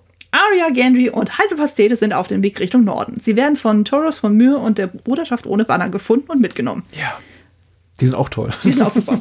Bei einem Halt in der Schenke, vergleiche Staffel 1, ähm, da habe ich mich extra drauf geachtet, weil ich dachte, das kommt mir doch bekannt vor, hat ein Teil der Bruderschaft unterwegs Sander Clegane, also der Bluthund, gefangen äh, nehmen können, der Arya erkennt und die Bruderschaft sie nicht mehr so einfach gehen lassen will. Während heiße Pastete wegen äh, seiner Backkünste in der Schenke bleibt, werden Arya und Gendry zusammen mit dem Bluthund von der Bruderschaft in ihr Versteck mitgenommen. Deren Anführer Beric Dondarrion ist ein Anhänger des Herrn des Lichts, also quasi derselben Religion wie auch Melisandre. Der Bluthund soll diverse Morde, äh, soll wegen diverser Morde angeklagt werden. Doch da, er keine, äh, da es keine Beweise gibt, soll ein Urteil durch Zweikampf gefällt werden. Also wie auch damals bei Tyrion auf Hohen Air. Beim Duell wird Beric Dondarrion vom Bluthund besiegt und getötet. Doch dieser wird von Thoros, der ein roter Priester ist, wieder zum Leben erweckt. Der Bluthund darf ungehindert gehen, Arya soll wegen, gegen Lösegeld an Robb Stark übergeben werden. Dann taucht Melisandre auf und will Gendry mitnehmen, da er ein Bastardsohn von äh, Robert äh, Baratheon ist. Das Ganze geschieht dann auch gegen Bezahlung. Arya ist auf die Bruderschaft sauer und flieht, wird aber kurz darauf vom Bluthund gefangen genommen. Dieser plant, sie für Gold an Robb Stark auszuliefern. Daher ziehen sie Richtung der Zwillinge, da Robb und Caitlin wegen der Hochzeit dort sind.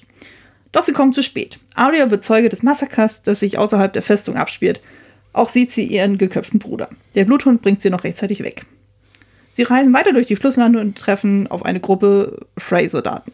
Arya tötet kaltblütig einen von ihnen, die anderen töten, äh, tötet der Bluthund. Da passiert eine ganze Menge. Ja, fest. ja, da sind sehr, sehr viele von meinen späteren Highlights drin.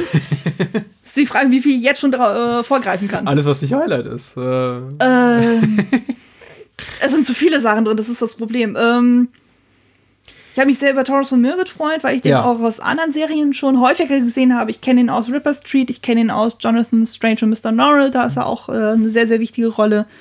Also generell kann man ja jetzt sagen, so bei den ganzen britischen Schauspielern, die tauchen immer alle, entweder alle bei äh, Doctor Who auf, Game ähm, eben Game of Thrones, Down Abbey, ähm, irgendwelche BBC-Filme, Serie, sonst irgendwas. Also und Harry Potter.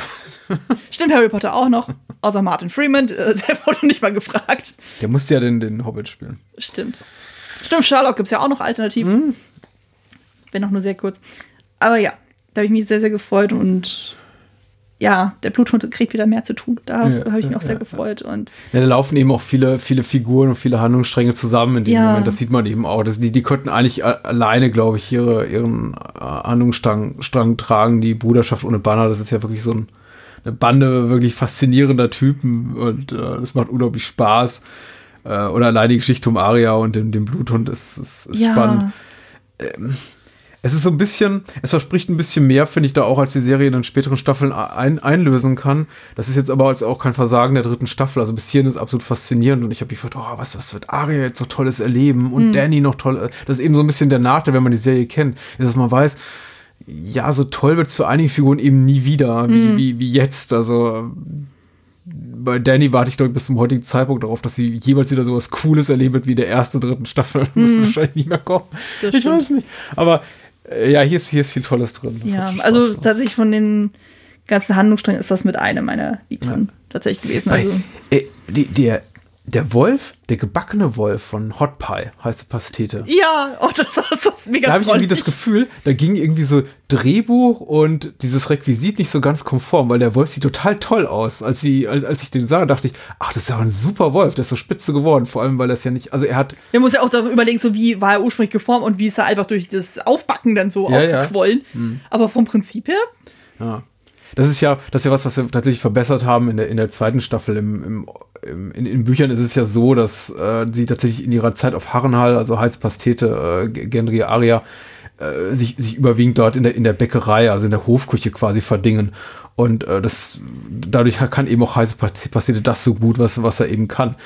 Äh, das fällt natürlich ein bisschen raus, aber man muss, das fällt, äh, ist aber jetzt nicht wahnsinnig wichtig, muss man nicht unbedingt wissen, um, da- damit er ihr diesen Kuchen überreichen kann. Man fragt sich aber doch, wo hat er das so toll gelernt? Ja. Und da finde ich es eben so komisch, dass dann dieser Gag gemacht wird seitens von Aria, beziehungsweise der Drehbuchautoren, sie nämlich quasi so tut zumindest, oder äh, als, als würde sie nicht erkennen, dass es sich um einen Wolf handelt. Dabei ist das sehr, sehr eindeutig. Ich finde die, ich finde es ein, ein tolles Stück Gebäck. ja. Würde ich, würde ich mir sofort, ich wollte gerade sagen, an die Wand nageln. Nee. Äh, anschneiden, möchte ich sagen. Das war auf jeden Fall eine schöne Geste. Ja, das sind tolle Sachen. Ich weiß gar nicht mehr, sehen wir ihn dann irgendwann nochmal? Oder war das jetzt wirklich so sein finaler Auftritt? Oh. Ich kann mich jetzt nicht dran erinnern, dass er später auch nochmal auftaucht. Ich glaube, seine Präsenz ist nicht zwingend notwendig für spätere Das. Ereignisse. Das, äh, ich weiß nicht, wer heutzutage noch auf heiße Pastete wartet. Also auf Gendry haben wir jetzt lange genug gewartet. Ja. Das, das ist richtig. Das, der kommt ja irgendwann wieder, aber jetzt darf er erstmal segeln. Da- das, das ist auch so eine Sache. Also äh, Geografie hin oder her, aber diesen Umweg, den Melisandre und das kann ich auch nirgendwo später anbringen, deswegen sage ich es jetzt, diesen, diesen Umweg, den Melisandre und Gendry auf ihrem Weg zu, nach, nach Drachenfels nehmen, über Königsmund, ist komplett blödsinnig.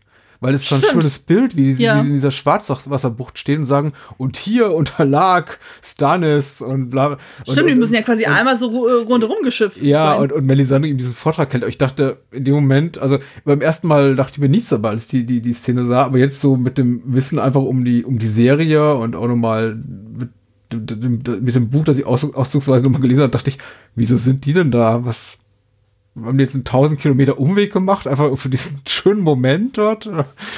ähm, na gut. Also. Aber gut. ja, stimmt, es ist eigentlich rein geografisch, macht das überhaupt gar keinen Sinn. Also, Nein.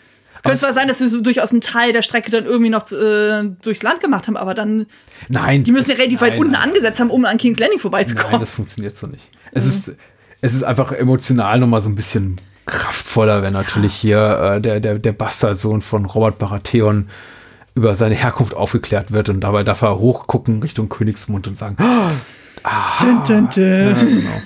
Und dann äh, segelt er weg und ward nicht mehr gesehen für Hm.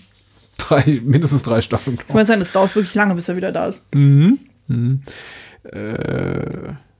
taucht Melisandre nochmal auf in deinen, in deinen Ausführungen? oder nee, oder war es das jetzt? Äh, Doch, doch, die kommt nochmal. Ja, natürlich bei ja, Stannis. ja. Wir sind, ähm, aber zu dem komme ich noch nicht. Ich komm, würde jetzt erstmal bei Jamie Oh. Jamie, ja. Hm. Genau, das ist ja auch erstmal von den Norden Richtung Harrenhal, Richtung King's Landing. Mhm. Äh, Brienne von Tarth und Jamie Lannister reisen über Umwege Richtung King's Landing, Mhm. werden aber von Locke und Boltons Soldaten gefunden und gefangen genommen. Während einer Rast wollen die Soldaten Brienne vergewaltigen, doch Jamie überzeugt Locke, dass sie unversehrt mehr wert sei, was Brienne rettet. Jamie will Locke mit einer Belohnung auf seine Seite ziehen, doch Locke lässt sich darauf nicht ein und schlägt Jamie stattdessen die rechte Hand und damit seine Schwerthand ab, wodurch er sämtlichen Lebensmut verliert. Tudum. In Harrenhal werden Jamie und Brienne an äh, Lord Bruce Bolton übergeben. Äh, bei einem Bad verrät Jamie Brienne den Grund für die Ermordung König Aerys II. vor 17 Jahren. Ich weiß nicht, inwieweit wir darauf eingehen wollen, aber ich kann es sonst skippen.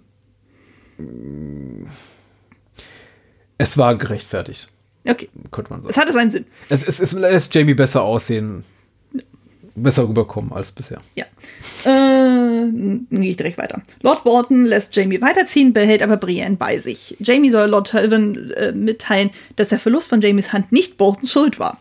Brienne äh, wird dort gelassen und Jamie bricht ohne sie nach King's Landing auf. Doch als ihm klar wird, dass Brienne nicht freikommt, überzeugt er die Wachen, zurückzukehren. Er rettet Brienne, die mit einem Holzschwert gegen einen Bären kämpfen musste. Gemeinsam unter Begleitung von Qui-Gon kommen sie dann in King's Landing an, wo Jamie sehr zurückhaltend von Cersei empfangen wird Ja. es ist relativ kurz gehalten, so, aber ähm, trotzdem kein, äh, kein uninteressanter Handlungsstrang. Ja, ist super. Das ist super. Also auf jeden Fall gehört zu meinen ein, zwei Liebsten in dieser Staffel. Ja. Wie ging's dir? ich hatte auch sehr viel Spaß mit denen. Also Hm? ich mag ja Brienne sowieso sehr gerne und Jamie hat ja ähm, gewinnt ja eigentlich mit jeder Staffel immer mehr an Sympathiepunkten Ja. durch, sei, äh, durch seine Motive und dass man merkt, okay, so ganz so arschig ist er ja nicht drauf, wie er in der ersten Staffel so vermeintlich dargestellt wird. Also allein so die Aktion, dass er wirklich versucht, Brienne vor der, Gewaltig äh, vor der Vergewaltigung zu bewahren, das ist ja schon ziemlich ehrenhaft, obwohl es ja nicht seine Schwester ist. Und dass er trotzdem irgendwie, oder auch dann so, als er sie dann vor den Bären rettet. Ja. Ich meine, das ist ja eigentlich eine große, starke Frau, so, aber selbst sie hat ja dann gegen so ein Riesentier dann auch keine Chance. Und Ja, gut, finde ich die Art und Weise, genau wie die, wie die, Serie, wie die Szene aufgelöst wird. Nicht mit einem mit einem Mord an den Bären, was relativ unglaubwürdig wäre, Ja. ähm, mit einem handlosen und einer quasi unbewaffneten Frau, äh, so, so, so, so eine tolle Kriegerin sie auch sein mag, sondern dass sie einfach fliehen und dann eben auch die die Männer um Locke, die dann sie, sie da erst reingeschubst haben, sagen, ja, okay, dann, dann soll es eben auch so sein. Also äh, es gibt so noch ein gewisses Maß an Ehre auch unter diesen, diesen, diesen Menschen, möchte man sagen, auch wenn sie eben böse Dinge tun, wie jetzt einfach mal eine Hand abtrennen. ich war nur eher überraschend über die Tatsache, dass sie da tatsächlich einen Bären haben. Weil irgendwie in der Serie du noch nie was über Bären gehört. So. Das ist Harrenhal, ne? ja, Das also, wird nie erwähnt und dann plötzlich ist da halt ein, diese kleine Arena, diese ja das, mit dem Bären. das ist, hat man auch nie gesehen, auch nicht in der zweiten Staffel, weil eigentlich ist es ja eine komplette Ruine und auf einmal haben sie eine riesen Arena mit irgendwie Bären und hast du nicht gesehen. Du denkst auch so, hä? Wann haben sie die denn aufgebaut? Ja, ja, ja, Zu ja. welchem Zweck haben sie die aufgebaut?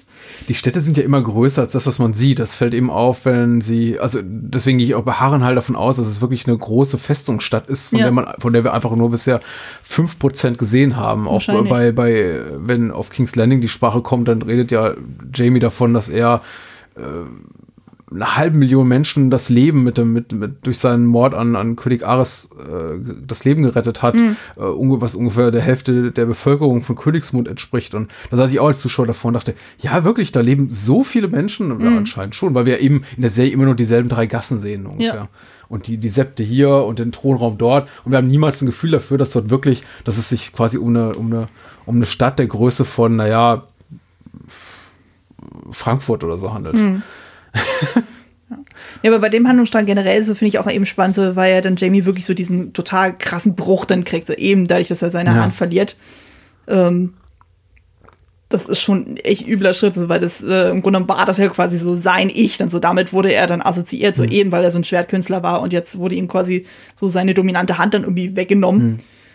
Und wo er auch so schön vor Augen geführt wird, so diese, ja, du glaubst ernsthaft dann nur, weil du den Namen deines Vaters dann irgendwie sagst, und so, dass dann sofort alle springen, wenn du pfeifst. Ja. Das ist, ähm, da ist was Wahres dran. Ja. Da steckt so viel drin, gute Dialoge, da merkt man Ja. auch wirklich, dass sie, dass sie noch unglaublich viel haben, einfach storytechnisch, dialogtechnisch, mit dem sie arbeiten können. Das Ja. viel auch aus den Büchern.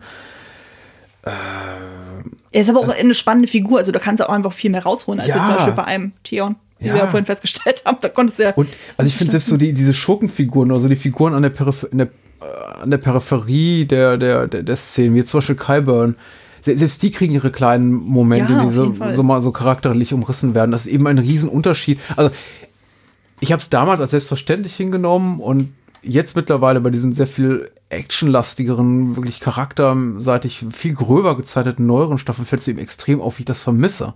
Einfach diese, diese kleinen Momente, die man eben sagt, okay, und hier hast du noch eine kleine Szene für Varys und hier noch eine kleine Szene für Kyburn und eigentlich haben diese Figuren nicht so die große gerade, es hat keine dramaturgische Notwendigkeit, dass die diesen Moment haben, den man über Kyburn erzählt, dass er gerne eben an, an Leichen oder vielleicht auch noch nicht ganz so toten Leichen rumschnippelt und äh, da rumexperimentiert, aber äh, das ist eben, es ist wichtig für seine, für seine Figurenzeichnung. Ja, Und, vor allem, weil ähm, er später ja auch noch relevant wird. Also, ja, genau. Aber es war mir halt tatsächlich auch nicht mehr so bewusst, dass er schon so früh dann auftauchte. Also ich hatte ihn dann in diesem ganzen Jamie-Handlungsstrang überhaupt nicht mehr auf dem Schirm. Von daher war ich sehr überrascht, dann so äh, da ihn auf einmal vorzutrennen. Weil ich hatte mich schon immer wieder gefragt, so, wann tauchte er eigentlich auf? Und Ja. auf einmal so, bing, hi, Er, er Kalmar. ist jetzt kein Meister mehr, dafür hat er Ja. ihm seine Kette weggenommen und ich dachte Ja. immer nur, sei doch froh, also dieses blöde Ding. Ah. Also äh, Spitzen Handlungsstrang, Ja. to toll gemacht. Tolle toll Szenen, tolle. Dialogen. Ja, das mit dem Bären finde ich super. Also allein die Vorstellung, dass sie, ich habe ich hab gelesen, die Schauspieler waren noch nicht mal auf, diesem Kontinent, als diese, wie, wie der Bär. Also das haben sie einfach alles mit dem Computer zusammengeschnitten, ja. Den Bär in L.A. gefilmt und eben hier Nikolai Costa-Waldau und Gwendoline Christie da im, im, in der Arena in Nordirland und das ist einfach alles so reingeschnitten und es sieht super aus. Also ich habe niemals. Aber in ich finde, man Frage sieht es gestellt. trotzdem, dass es zwei verschiedene Ebenen sind. Ein bisschen, ja. Also ein es bisschen, ist mir bei der Staffel auch tatsächlich aufgefallen. Also du siehst es, vielleicht lag es auch an der Blu-ray, ich weiß es nicht. Ich Mhm. hatte das Gefühl, als ich das, äh, die ersten zwei Staffeln habe ich auf DVD, an die dritte war jetzt eben Mhm. auf Blu-ray. Und ich hatte das Gefühl, da hat sich das noch mehr abgehoben. Also das hast du ja auch zum Beispiel bei den Reads, wo sie ja dann auf den Schattenwolf treffen. Mhm. Ja. Da fällt es auch extremst auf. Oder nachher Danny mit den Drachen, da hatte ich auch das Gefühl, da war viel mehr so eine Diskrepanz. Als, Uh, ja, auf einen wirklich schlechten Special Effect Moment mit Danny müssen wir später nochmal zu sprechen kommen. Aber ich bin dann, ja, ich glaube, un- uns geht's beiden so, dass wir da nicht so pingelig sind. Nein, nein. Aber es fiel mir halt diesmal tatsächlich etwas eher Ja. auf. Also du dachtest, hä, irgendwie. Total. Und äh, Locke wollte ich nochmal hervorheben, weil ich glaube, ich kann den später nicht mehr erwähnen, gespielt von Noah Taylor. Der ist super. Ja, der so. ich finde doch so ein ganz krasses Gesicht irgendwie. Äh. Ja, total. Super. Ich mag das ja sowieso so, wenn, ne, also das ist ja, glaube ich, eher so ein typisches Merkmal von den Engländern so, oder generell von den Hm. europäischen Schauspielern, dass die noch eher tatsächlich so diese Charaktergesichter haben als jetzt die Amerikaner. ja. Abgesehen jetzt von Peter Dinklage. aber Ja, ja, weil die, ja, vielleicht weil die Zähne noch nicht alle perfekt gerichtet sind Ja. und äh, alles, äh, okay. Hm. deswegen. Das britische Lächeln ist ja weltberühmt. Ja. Ja, ja, so. Ähm. Wirklich ein toller Schrank. Sagt der Mann, der sich vorgestern noch einen Zahn ausgeschlagen hat. Aber Oh. machen, wir, machen wir weiter. Ähm, dann kommen wir zu Davos. Yes. Zu, nach Drachenstein. Ah, Davos, der die Schlacht in der Schwarzwasserbucht nur knapp überlebt hat, wird von Salador San auf offener See gefunden und gerettet. Zurück in Drachenstein muss er erkennen, dass Stannis sich völlig abgeschottet hat und nur noch Melisandre an sich ranlässt. Nach einem gescheiterten Mordanschlag auf sie wird Davos in den Kerker geworfen. Melisandre macht sich auf den Weg in den Norden, ohne Stannis genau zu sagen, warum. Tütütüm. Stannis besucht seine Ehefrau äh, Celice, ich hoffe, man spricht sie so richtig Celice, aus. äh, Celice, und beichtet ihr seinen Seitensprung mit Melisandre. Doch sie wusste schon Bescheid. Melisandre habe ihr selbst davon berichtet. Da sie ihm keine Söhne gebären kann, ist äh, Celice mit allem einverstanden, was Stannis zum Thron verhilft, was ihn schockiert. Stannis besuchte auch seine Tochter Shireen, die er aufgrund sein, äh, ihrer äh, Grauschuppenkrankheit nur selten sieht. Obwohl sie mit Davos befreundet ist, darf sie ihn nicht besuchen, da er ein Verräter ist. Sie besucht ihn trotzdem im Kerker und bringt ihm das Lesen bei. Melisandre kehrt mit Gendry, der nun seine königlichen Wurzeln erfährt, zurück nach Drachenstein, um ihn für ihre Magie zu benutzen. Davos wird von Stavros äh, wieder aus dem Kerker entlassen und zur Hand erklärt.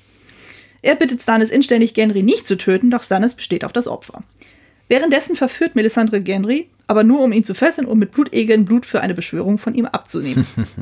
Davos warnt Stannis davor, Melisandres Magie zu trauen, da es moralisch falsch ist. Er befreit Gendry und ihn, äh, schafft ihn von der Insel fort. Stannis verurteilt ihn wegen seines erneuten Verrats zum Tode.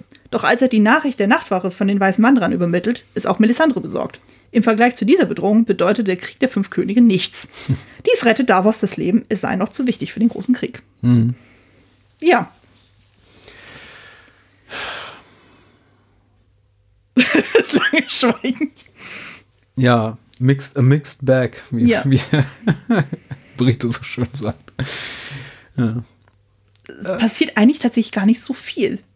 Nee, die Figuren sind gut. Davon lebt Ja. eben, finde ich, dieser Handlungsstrang. Ich finde Melisandre ja, es ist eine tolle Figur. Davos ist der, der Sympathieträger Nummer eins Ja. der ganzen Serie. Neben, also Arya ist es lange Zeit, aber dann eben irgendwann auch nicht mehr. äh, Zu dem wir noch kommen werden.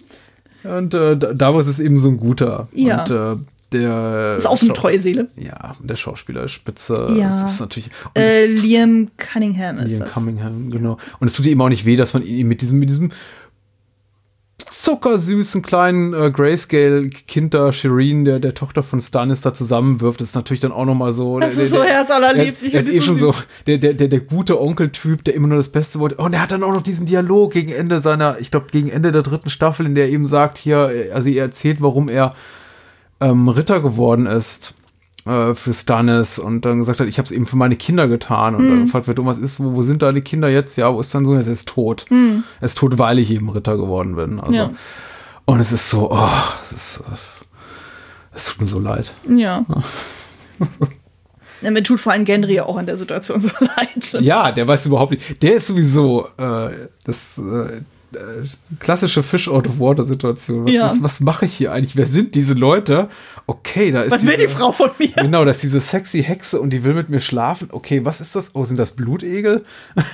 Das ist so wirklich ein furchtbarer Moment in dem Moment. Und da dachte ich auch so, oh Gott, deswegen kommen wir bloß weg mit den Viechern.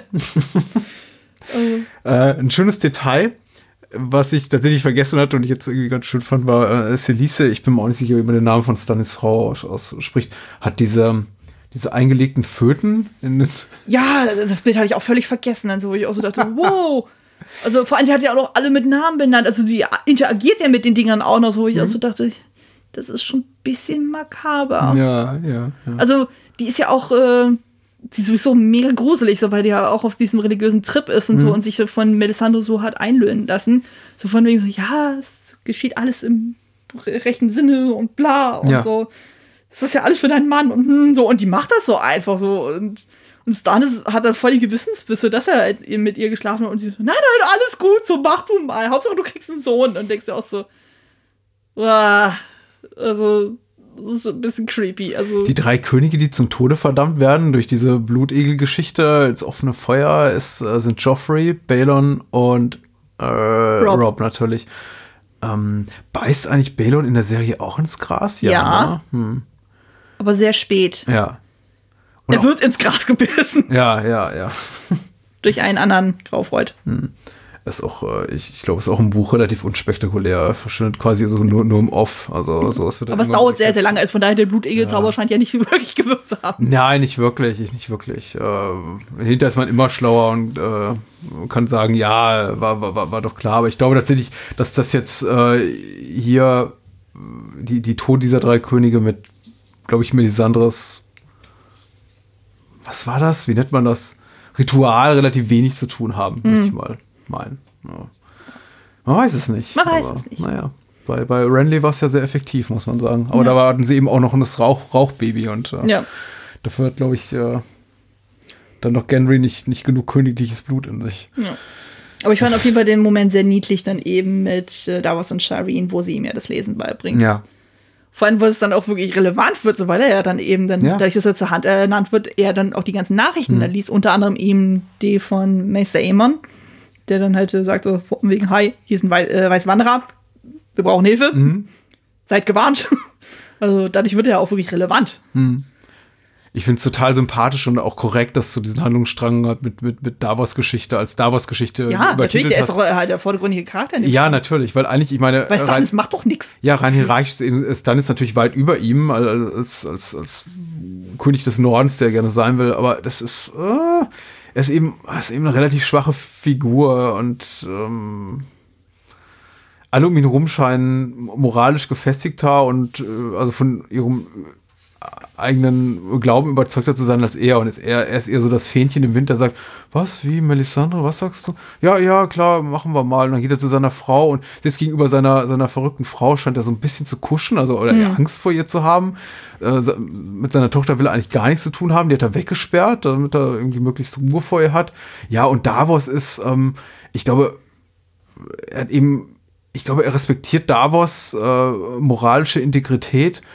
Er hat aber auch gleich, gleichermaßen ein bisschen Ehrfurcht oder Schiss vor ihm, weil er weiß, dass er im Grunde Davos der, naja, wie kann ich es, noch platter kann ich es nicht ausdrücken, aber der, der bessere Mensch ist.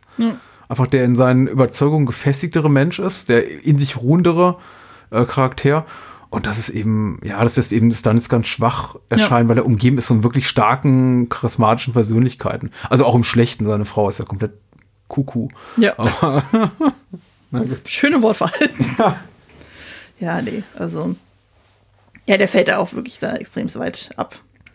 Ja, Ja. Ja. Vorletzter Handlungsstrang. juhu, jetzt endlich, komm. Ja, wir kommen nach King's Landing. Ja, Tywin ist nun die neue Hand von König Joffrey und regiert quasi im Alleingang das komplette Land. Ja. Tyrion hat keine Macht mehr und befürchtet jederzeit einen neuen Mordanschlag. Um auch Cersei äh, verliert immer mehr die Kontrolle über Joffrey, unter anderem wegen seiner neuen Verlobten Marjorie Tyrell, die beim Volk durch ihre Fürsorglichkeitstätigkeit sehr beliebt ist. Äh, Sansa ist weiterhin, eine Geisel, doch Littlefinger macht die Hoffnung auf eine Flucht. Marjorie und Loras Großmutter Lady Olenna Tyrell fragt Sansa über Joffrey aus und Sansa gesteht nach einigem Zögern, dass der König ein Monster ist. Marjorie nutzt dieses Wissen, um Joffrey in ihrem Interesse zu manipulieren. Littlefinger wird von Tivin davon, äh, damit beauftragt, zu Lysa Arryn zu reisen, um sie auf die Seite der Lannisters zu führen. Tyrion wird durch Littlefingers Abwesenheit der neue Meister der Münze, wovon er wenig begeistert ist. Tyrion stellt dabei fest, dass Littlefinger viel Geld geliehen hat und die Krone somit stark verschuldet ist. Varys erfährt durch Rose, dass Littlefinger plant, Sansa vom Hof wegzuschaffen. Das will Varys verhindern und schlägt Olenna eine Heirat zwischen Sansa und Loras vor. Doch Littlefinger erfährt von den Plänen der Tyrells und berichtet den Lannisters davon. Tywin plant daraufhin, dass Tyrion Sansa und Cersei Loras heiraten soll, um das Bündnis beider Häuser zu bekräftigen, was alle Beteiligten furchtbar finden. Tywin zwingt Olenna dazu, ihren Enkel mit Cersei zu vermählen. Sonst wird er Loras in die Königsgarde packen, wodurch Rosengarten keinen Erben mehr kriegen könnte. Hm. Olenna muss daraufhin der Hochzeit zustimmen. Littlefinger verrät Varys, dass er von dessen Gesprächen mit Rose weiß und sie als Strafe Joffrey überlassen hat, der sie letztlich getötet hat. Hm. Sansa und Tyrion heiraten schließlich gezwungenermaßen, doch die Situation nach der Zeremonie droht zu eskalieren, weil Joffrey Sansa weiterhin äh, bedrohen will, woraufhin ihn Tyrion auch bedroht. Ich habe da irgendwie einen Schreibfehler, aber egal. In der Hochzeitsnacht verspricht Tyrion Sansa, dass er sie nie zum Sex zwingen will. Als die Nachricht von der Roten Hochzeit beim Kleinen Rat eintrifft, ist Joffrey begeistert. Doch Tywin muss den jungen König maßregeln, da er immer sadistischer und unkontrollierbarer wird. Da Tywin hinter der Roten Hochzeit steckte, verliert Tyrion bei Sansa sämtliche Sympathiepunkte, die sich durch den Tod ihrer halben Familie von ihm abwendet. Sympathiepunkte, ja. Am Ende trifft Jamie in Königsmund wieder ein. Mhm.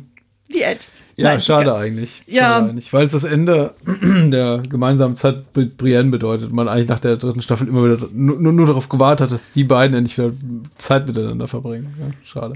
Begegnen sie sich nicht äh, gegen Ende nochmal? Ja, natürlich begegnen sie sich Kann nochmal. sein, ist er nicht in der siebten Staffel dann nochmal? Nein, nein, ja, ja, das dauert aber eben. Also Ja, das stimmt, aber es dauert eine Weile, ja. äh, Ja, also ich wollte gerade sagen, du wirst gerade so, so ein paar Jahre verkürzt auf, äh, auf, auf einen Satz, aber wir mussten, glaube ich, drei Jahre danach warten, bis sie sich dann wieder begegnen Stimmt, in, in Echtzeit. Also das ist äh, Ja, Stimmt, die ist ja erstmal wieder auf ihrer ewig währenden Mission, irgendwie Genau. die Kinder irgendwie einzusammeln. Ja. Also es wird tendenziell nicht interessanter bei Game of Thrones leider, die ganzen Handlungsstränge. Aber gut. Ähm, Oh, Königsmund, so viel. Oh Gott, Mhm. das sind auch schon wieder so viele Highlight-Momente für mich, deswegen weiß ich nicht, wie weit ich da aufgreifen will. Aber wir müssen uns auf jeden Fall in diesem Strang von Rose verabschieden. Ja. Deren Geschichte hat tats- tatsächlich ein Ende gefunden. Auf eine sehr böse Art und Weise, auf die ich später kommen werde. Ja, ja. Ja, Ross ist. ähm, pff, hm.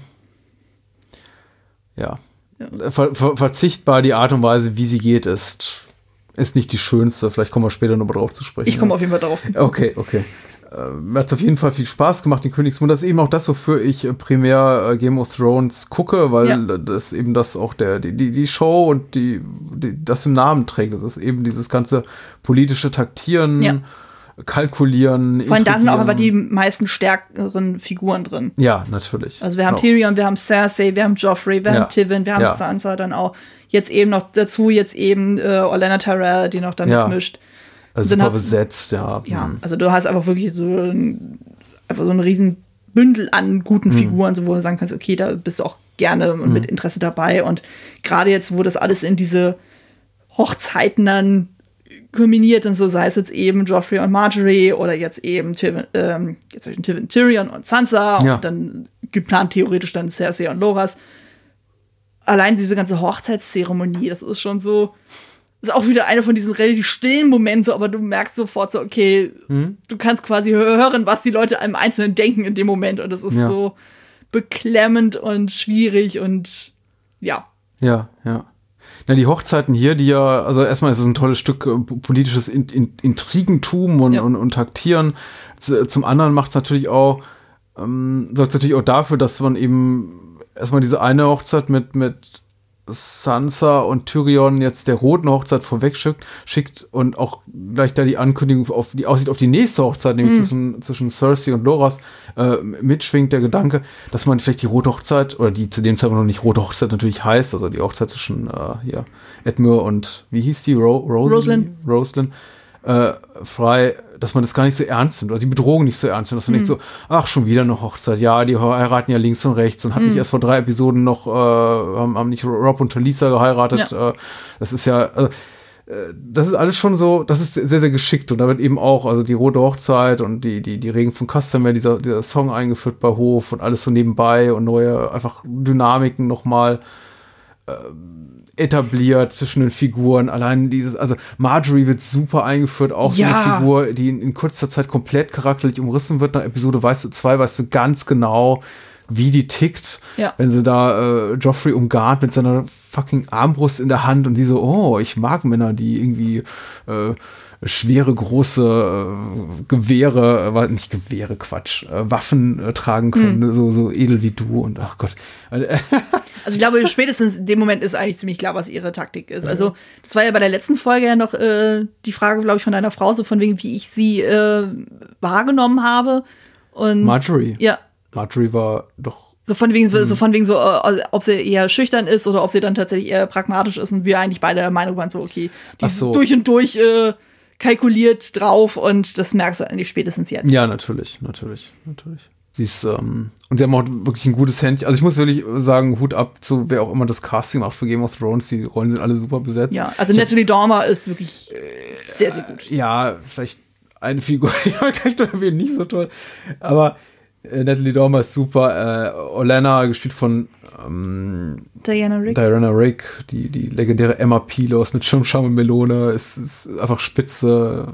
Das ganze Auftreten, ihre Kostüme, es wird ja auch drauf, oft darauf angespielt, wie, wie ich, ich sag's jetzt einfach mal nuttig, äh, Marjorie rumläuft und äh, Cersei kann sich auch äh, der Kommentare nicht enthalten, so von wegen so, oh, sie, sie, sie kleidet sich aber gerne luftig.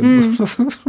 Ist äh, ja, ja, es ist, es ist spitze. Also viele Highlights und Also sowieso großartig, wie die Figuren auch miteinander umgehen. Also allein auch so dieser völlig merkwürdige Versuch von Loras mit Cersei irgendwie ins Gespräch zu kommen und die einfach weggeht. So, und Motto, so, ich rede nicht mit dir. Und oder wo auch Marjorie dann versucht, auch Sansa für sich einzuspannen und so. Und das ist einfach. Oder auch Tyrion, wo er ganz vorsichtig versucht, so bei Sansa dann irgendwie so auf guten Fuß zu stehen. So, und die haben ja zwischendurch so einen ganz kurzen Moment, so, wo man das Gefühl hat, so, hey, die kommen vielleicht doch ganz gut miteinander aus, auch wenn es jetzt keine äh, Ehe auf körperlicher Basis ist, aber Ja. zumindest so, ja, die können trotzdem irgendwie Witze machen miteinander und es wird dann äh, gegen Ende mit einem Schlag dann irgendwie kaputt gemacht. Die Tyrells bringen auch so, also ja, bringen einfach eine interessante Dynamik da rein. Ja. So ein gutes Gegengewicht zu diesem konsequent passiv-aggressiven Gehabe der Tyrells, die immer so sind, äh, also aufeinander zugeben im Sinne von so, oh, geliebte Schwester, ich würde dir am liebsten das Messer in den Rücken rammen. Mhm. Aber das natürlich niemals aussprechen. Also es gibt ja diverse Szenen, werden auch sicher noch die eine oder andere später erwähnen, die, die einfach das nochmal un- unterstreichen, wie sehr abgrundtief die sich hassen, aber nicht Ja. ungefähr laut sagen können. Ich Dieses gute Miene zum bösen Spiel. Umbringen, genau. Und da kommen eben da so Figuren rein wie Marjorie, die äh, und, und äh, Olenna, die einfach sagen, wo, wonach ihnen ist und ganz äh, klar machen, wa- wa- was sie sich hier von diesen, von dieser neuen äh, aristokratischen Liaison erwarten und äh, einfach ganz klar auch Bedingungen stellen und einfach mit einer ganz anderen Schlagfertigkeit an Sachen rangehen. Allein dieses ganze Gespräch zwischen ähm, Olenna und Tivin, mit dem irgendwie äh, Natürlich, jeder in Westeros weiß, dass das Loras ein, der, der größte Schwertschlucker von, äh, keine Ahnung, des Nordens ist. Dachte so, oh, wow. offenes Geheimnis. Äh, ja, bisher war das immer so, ähm, äh, wir dürfen es nicht laut sagen. Und die so, jeder weiß es doch, natürlich. Ja. Und, äh, wen kümmert's? Denn äh, de, de, deine Tochter, die, ja, ist ja auch Bruder nicht und anders. Schwester, Ja, also, na ja. Genau, also das ist so, all diese dunklen Sachen, die man gerne gar nicht laut ausspricht, werden dann plötzlich laut aus äh, und das macht einfach Spaß. Ja. Cool. Gut. Letzter Handlungsstrang? Ja, Danny. Danny. Die werden immer länger. Ja, Mhm. Passiert Aber- ja auch viel. auf jeden Fall. Also, wir sind in Essos, Astabor und Junkai. In Essos reist Daenerys mit Jorah Mormont und den Dothrakis mit einem Schiff Richtung Astabor, wo Elite-Soldaten ausgebildet werden. Sie plant, diese zu kaufen, doch Ja. sie ist auch von der Ausbildung der Soldaten angewidert. Die Sklavenmeister reden abschätzig über sie, was sie aber durch die Übersetzung der Sklavenfrau Missandei anscheinend nicht mitbekommt. Daenerys wird fast ein Opfer eines Mordanschlags von den Hexern von Karth, doch Sir Barristan Selmy kann dies verhindern. Er bietet Daenerys seine Dienste an. Äh, Mormont und Sammy sind sich nicht einig darüber, ob Daenerys die Armee der Unbefleckten kaufen soll oder nicht. Mormont ist dafür, aber Sammy plädiert für Soldaten, die aus Überzeugung kämpfen. Sie entscheidet sich dennoch, alle 8000 Soldaten und alle in der Ausbildung befindlichen Männer zu kaufen. Zudem möchte sie Missandei als Geschenk dazu haben. Als Bezahlung bietet sie einen ihrer Drachen an, worauf äh, Mormont und Sammy ziemlich empört reagieren. Als Daenerys ihre Soldaten erhält, offenbart sie den völlig überraschten Sklavenmeistern, dass sie jederzeit alles, was die gesagt haben, verstanden hat, da Valyrisch ihre Muttersprache ist. Sie befiehlt ihren Drachen und ihren Soldaten, alle Sklavenhalter zu töten. Anschließend lässt sie den Soldaten die Wahl. Sie sind nur alle freie Männer und dürfen selbst entscheiden, ob sie ihr freiwillig folgen wollen oder nicht. Die Soldaten bleiben ihr alle treu und sie verlassen gemeinsam Astapor.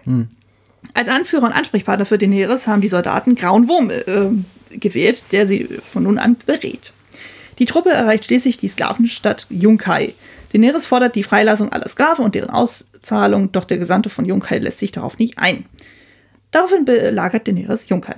Sie will ein Treffen mit Mero, dem Kommandeur der Söldnertruppe der Zweitgeborenen, um ihn auf ihre Seite zu ziehen. Doch dieser will stattdessen ein Attentat auf sie verüben. Diese Aufgabe soll sein Leutnant Dario Naharis übernehmen, der jedoch von Daenerys angetan ist.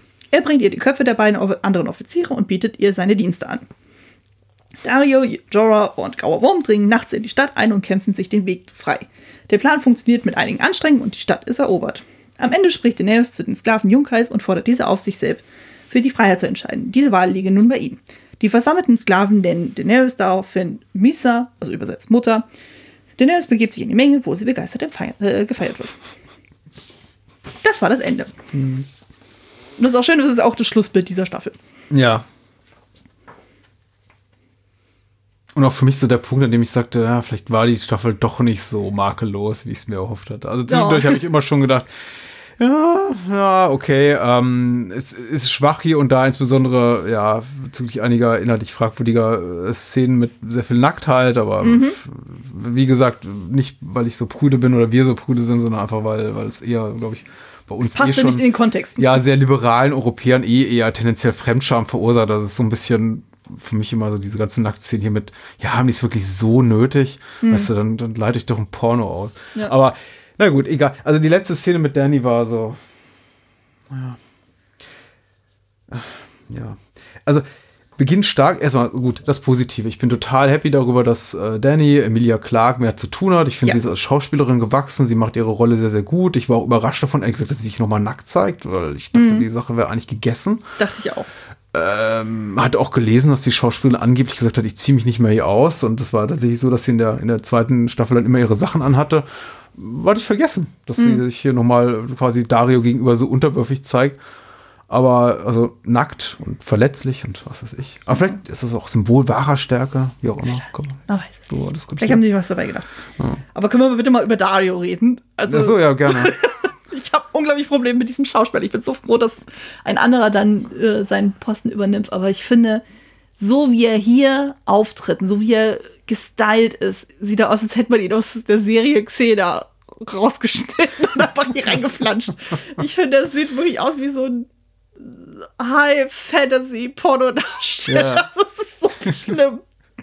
Ich weiß nicht, woran das liegt. Aber Er sieht aus wie der Hauptdarsteller aus einer Porno-Parodie von Game of Thrones, genau. Ja, fehlt nur noch irgendwas so von wegen, warum liegt hier Stroh? So, das ist mir, ja. ich meine, das hat nichts mit dem Schauspieler zu tun, sozusagen, aber irgendwas hat er an sich, wo ich das Gefühl habe, warum sollte Danny ihn gut finden? Ja, Also bei dem anderen, ich habe jetzt den Schauspielernamen vergessen, also der halt in der Folgestaffel dann seinen Posten übernimmt, da kann ich es eher nachvollziehen, weil Ja. der wirkt smart, der sieht gut aus und hm, so, der, der wirkt nicht so wie so eine, ja, so eine 80er, 90er Jahre Fantasy-Parodie. ist so einer der wenigen Fälle, wo ich mich tatsächlich auch gefragt habe, im Ernst, ob die da auch vielleicht auch auf, auf Zuschauerfeedback reagiert haben oder irgendwie einer der, der Marktforscher gesagt hat, du, das kannst du nicht machen, der ist einfach Sy- Sympathiewerte gegen, gegen Null, den kannst du der irgendwie Emilia Clark nicht ans Bein binden. Ja. Das ist einfach, ähm, und wie, wie gesagt, er spielt das okay, so wie die Rolle geschrieben ist. Es ist eben auch so, so ein, so ein äh, ko- kokettierender Großkotz, äh, Schrägstrich blutrünstiger Krieger, der, ja gut, wie, wie, wie soll er anders gespielt werden als so, als zumindest in dem Kontext, wie wir ihn hier sehen, also als jemand, der, der, der quasi, also er ist ja nicht mal ein Krieger, der irgendwie einem Haustreu ergeben ist, sondern wirklich jemand, ein Söldner, ein Söldnertyp, der, der arbeitet für Geld. Der wird von Sklavenhaltern dafür be be bezahlt, dass er und seine Armee, die ihm untergebene Armee quasi die, die Stadt bewacht und alle Einrangigen getötet. Und so bege- begegnet er ja auch Danny. Ah, Wie sieht jemand so jemand aus? Wie wird jemand so, so jemand gespielt? Wahrscheinlich so, wie, wie es jetzt dieser Schauspieler tut. Aber ja, der Look ist eben nicht geeignet für zukünftiger äh, Angetrauter von Danny. Vielleicht sind es auch die langen Haare, ich weiß es nicht. So. Ich mag prinzipiell Männer mit langen Haaren, aber irgendwie hat es hier eher alles verschlimmbessert. Ja, ja. Also ich bin froh, dass das auf jeden Fall äh, den Daenerys was zu tun hat. Ähm, äh, Barristan Selmy taucht wieder auf, ist, äh, weiß noch, wie es mich, obwohl ich um sein Wiederauftauchen wusste, erst mich erstmal verwirrt hat, weil ich mich fragte, wer war das gleich nochmal? Ach, der. Doch, den ich, konnte ich noch ziemlich gut zuordnen. Also das war nicht das Problem. Ich fand vor allem die Dynamik zwischen ihm und hier Mormont sehr schön. Ja, aber irgendwie sind sie auch beide so zwei sehr ähnliche Typen. Das macht so ein bisschen problematisch. Also, weil, weil sie ja doch schon allein altersmäßig und einfach in ihrer, in ihrer Tätigkeit für Danny sich sehr, sehr ähnlich sind, also ähnliche Rollen einnehmen. Vä väterlicher Beschützertyp, der still im Hintergrund steht, wenn es dann nicht anders gefragt ist. Also, dass es da auf jeden Fall zu ein bisschen zu, Kon zu Konflikten kommen würde und äh, Kompetenzgerangel, das ist schon äh, absehbar. Aber ich habe mich sehr über Miss Sunday und Grauer Wurm gefreut. Ja. Die mag ich sehr gerne. Also vor allem auch Miss Sunday und die hat ja auch diesen schönen Moment auch mit Danny, dann, wo es ja darum ging, hier Vala Mogulis und sie sagte so, ja, eben, all men must die, but we are not men. Mhm. Ja. Fand ich sehr schön. Ja, eine der denkwürdigeren Dialogzeilen. Äh, fand aber auch immer diese Reaktionsshots waren auch mal so schön, so wo sie ja dann immer simultan übersetzen musste und teilweise haut ja dieser Sklavenmeister dann so wirklich die vulgärsten Sachen dann raus so und sie dann so im Zögern so von wegen so, ähm, äh, wie übersetze ich das denn jetzt wirklich galant, so dass es dann nicht irgendwie blöd klingt. Äh, sehr charmant. ja. Mhm. Ja. Also ich hatte zum Teil Spaß. Es ist so ein bisschen. Auch Das ist da ist bisschen spannender als die letzte Staffel. es, ja, es ist auf, auf jeden Fall. Die letzte Staffel war, war, war, war grässlich und irgendwie hat man das Gefühl gehabt, so in, letzten, in den letzten zwei Episoden ist ihnen eingefallen, dass man ihr vielleicht auch noch ein bisschen was zu tun geben sollte, der, der Schauspielerin und ihrem Anhang der Rolle, außer in der Wüste rumzusitzen und zu verdursten oder sich die Drachen klauen zu lassen und sie durch die Gegend rennen zu lassen. Wo sind Ja. meine Drachen? Wo sind meine Drachen? Folge vorbei, nächste Episode. Wo sind meine Drachen? Sie sind immer noch weg. Wo sind meine Drachen? Und, ach, egal. So, jetzt hat sie was zu tun. Das Problem ist eben, dass, also, ja, auch wieder mal mit der, einfach mit der Kenntnis der späteren Staffeln, dass man eben weiß, besser, viel besser wird es eigentlich für sie. Ähm, sie wird wiederholt die ähnliche Fehler machen, ähnliche Städte oder äh, Häuser, Reiche, wie auch immer, einnehmen, ähnlichen Situationen begegnen, ihre Drachen rausholen, wenn es dann irgendwie hart auf hart kommt und ja, das für mich schon- gehört für mich schon auf jeden Fall so zu Daenerys Highlight, Highlight-Staffeln. Sie hat einen tollen so Action-Moment. Wobei, das ist eben auch so einer dieser zahlreichen Momente, in denen ich, ähm, ich glaube, die dritte Staffel war die, in der ich dachte, okay, auf Schwüre und Ehrenwörter darfst du nichts geben in, der, in, in, in der Serie. Bis dahin war ich immer der Überzeugung, also in dem Fall wusste ich ja tatsächlich, was da kommt und äh, war jetzt nicht für mich insofern so wahnsinnig überraschend, aber in dieser Staffel fiel es mir besonders auf, weil sich diese, eben diese Momente inflationär häufen, in denen jemand sagt, Person A sagt, wenn du mir das gibst, gebe ich dir das und ähm, gegenüber Person B und Person B sagt abgemacht und äh, aber äh, nach kurzem Überlegen sagt dann Person B A gegenüber, weißt du, scheiß drauf. ich, ich, Das äh, spielt sie gerade hier auf Tion an. Theon, auf äh, den ganzen, die ganze Wa- Walder freie Stark-Sache natürlich. Auf, also es, es gibt ja zahlreiche Momente, in denen es einfach heißt, ich gebe dir mein Wort als Ehrenmann und alles sei dir verziehen und wir machen das so und so. Und diese Sache ist ja auch so, das wird ja über, über, über drei Episoden aufgebaut und am Ende sagt Danny einfach, nö, habt ihr nur verarscht. und äh, lässt alle umbringen. Ähm, absehbar. Ja. Aber dadurch eben nicht weniger äh, toll. Also es ist auf jeden Fall äh, super gemacht. Aber es ist natürlich auch, ähm, es beraubt der Serie, die, die Serie, und das ist immer so ein bisschen mein Kritikpunkt, ich finde die Serie nicht besonders spannend, solche Momente eben auch der, der Möglichkeit, jemals wirklich spannend zu sein, weil man eben weiß, jeder lügt den anderen nur an in der Serie. Ja. Und es wird nie darauf zurückgekommen, wenn es heißt, ich schwöre dir, bei im Hause meiner Mutter, das ja. Äh, jeder ist sich selbst der Nächste. Ja.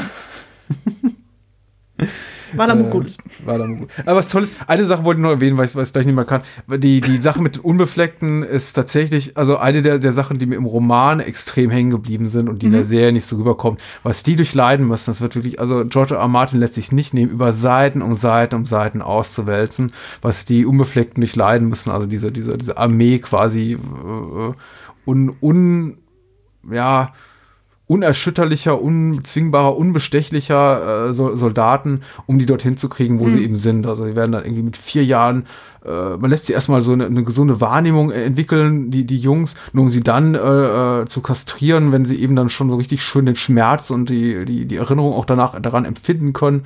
Und also es wird also im Detail nochmal ausgewälzt, was sie irgendwie dann an, an Folter durchleiden müssen und an Entsagungen und dann irgendwie nochmal 30 Tage zum Hungern in die Wüste und ausgepeitscht und immer wieder. Und das ist eben, also, oh, ich bin nicht böse drum, dass die Serie das auslässt, aber ich glaube so, was tatsächlich Danny da Gutes tut, in dem Sinne an dieser fiktiven Welt, das wird, kommt in der Serie nicht ganz so klar rüber. Da werden Hm. die eher so als Sklavensoldaten gehandelt, aber die haben es hart. Also die haben es schwer, möchte ich sagen.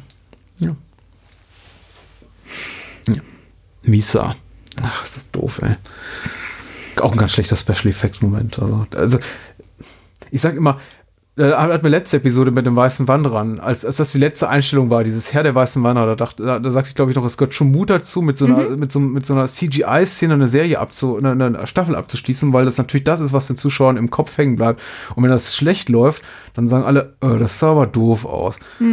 Und leider, in der zweiten war es super und jetzt fand ich es gar nicht gut. Also jetzt Also mir aus- ist es jetzt nicht negativ aufgefallen. Also Ja. ich fand es eher, ich hatte eher so einen Moment, so, wo Danny mit den Drachen agiert, so wo ich da eher so diese Diskrepanz ges äh, gesehen Na, habe. es war so dieses ganze, das ganze Bild auch, also, also auch im, im, im Kontext dessen da was, also nicht nur das Visuelle, sondern auch inhaltlich einfach die, die, die weiße Retterin äh, schwimmt auf diesem, diesem Meer schwarzer Hände und äh, ach, ja. Ja, also, okay, das, Das ist einfach, und dann auch noch so schlecht getrickst, also in dem Sinn, dass man eben sieht, das sind 20, 30 Statisten, die haben so im Computer dann einfach verhundertfacht und die Kamera fährt dann so raus. So. Halt Sieht, sieht für mich so ein bisschen aus wie aus eine Cutscene aus Assassin's Creed oder so einem Mhm. High-End-Videospiel, aber ach, sei es drum. Highlights und Tiefpunkte. Yay! Jetzt kommen wir endlich dazu. Der Abend ist schon spät, wir müssen ja mal langsam. Ja. Der beste Erzählstrang. Ich würde dir gerne den Vortritt lassen, weil ich dich so oft unterbrochen habe. Alles gut. ähm, ich würde eigentlich immer noch sagen Tyrion. Mhm. Also, weil das einfach so auf, auf politischer Ebene so mit am spannendsten war. Aber ich würde auch Arya dazu zählen. Mhm. Aber würdest du sagen, wenn du sagst Tyrion, meinst du alles auch in Königsmund? Ja, ja. Der, ja, okay. Ähm, Arya dann auch so, weil sie halt einfach diese Staffel wieder mehr zu tun hat. Und äh, der Handlungsstrang rund um Danny ist mir halt positiv aufgefallen. Ja. Aber jetzt so im Gespräch äh, würde ich jetzt tatsächlich auch noch den rund um Jamie noch dazu packen, weil da auch relativ viel passiert. Ich finde es in dieser Staffel extrem schwer, dann wirklich so, so wirklich das Beste vom Besten dann irgendwie zu werden. Weil, Ja. irgendwie, weil jeder hat da irgendwie so seine kleinen Momente, wo ich sage, okay, das berechtigt die ja auch wiederum dazu. Und so, aber gleichzeitig, hm, und dann, hm, und dann, also. Daher, ja, es ist schwer. Also wir wollen ja auf die schönen Sachen gucken. Deswegen haben wir natürlich äh, äh, zu, zu, zur großen Mehrheit positiv gefärbte äh, Superlative gewählt. Also das Schönste, das Tollste und das Ja. Liebste und nicht so sehr das Döfste. Also da, da könnte ich auch einiges benennen, aber Ja. ich klammer jetzt mal die Sachen aus, die mir nicht so gut gefallen haben. Das habe ich ja bereits gesagt. Und da würde ich auch sagen, also Königsmund ist ziemlich weit, weit vorne bei mir. Und einfach nur mal aufgewertet durch die Präsenz von, also die, war- Königsmund war schon immer toll, das Ja. ganze Intrigentum am Hof. Äh, aber nochmal durch die Tyrells jetzt aufgewertet. Ja. Und ich glaube, wenn ich meine Erinnerung nicht trüge, dann wird das auch in der nächsten Staffel so bleiben. Cool bleiben. Ich meine auch. Da passiert ja noch einiges. Mhm.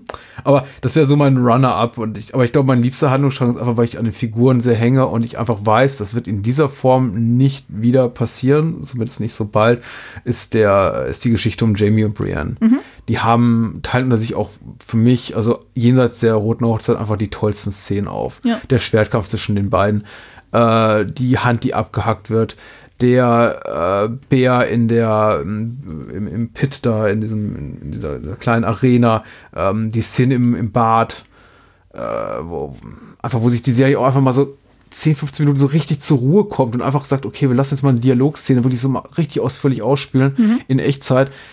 Das kommt heutzutage, das kommt in aktuellen Staffeln nicht mehr vor und das vermisse ich so sehr. Und ähm, das sind einfach tolle Momente und wie gesagt, dazu kommt eben, dass ich finde, von Jamie hat man gar nichts in der zweiten Staffel und Gwendoline Christie ist extrem nochmal in ihrem Schauspiel gewachsen. Ja. Da kommt alles für mich zusammen, was Gutes und Jamie und Brienne deswegen so ganz vorne beim Erzählstrang.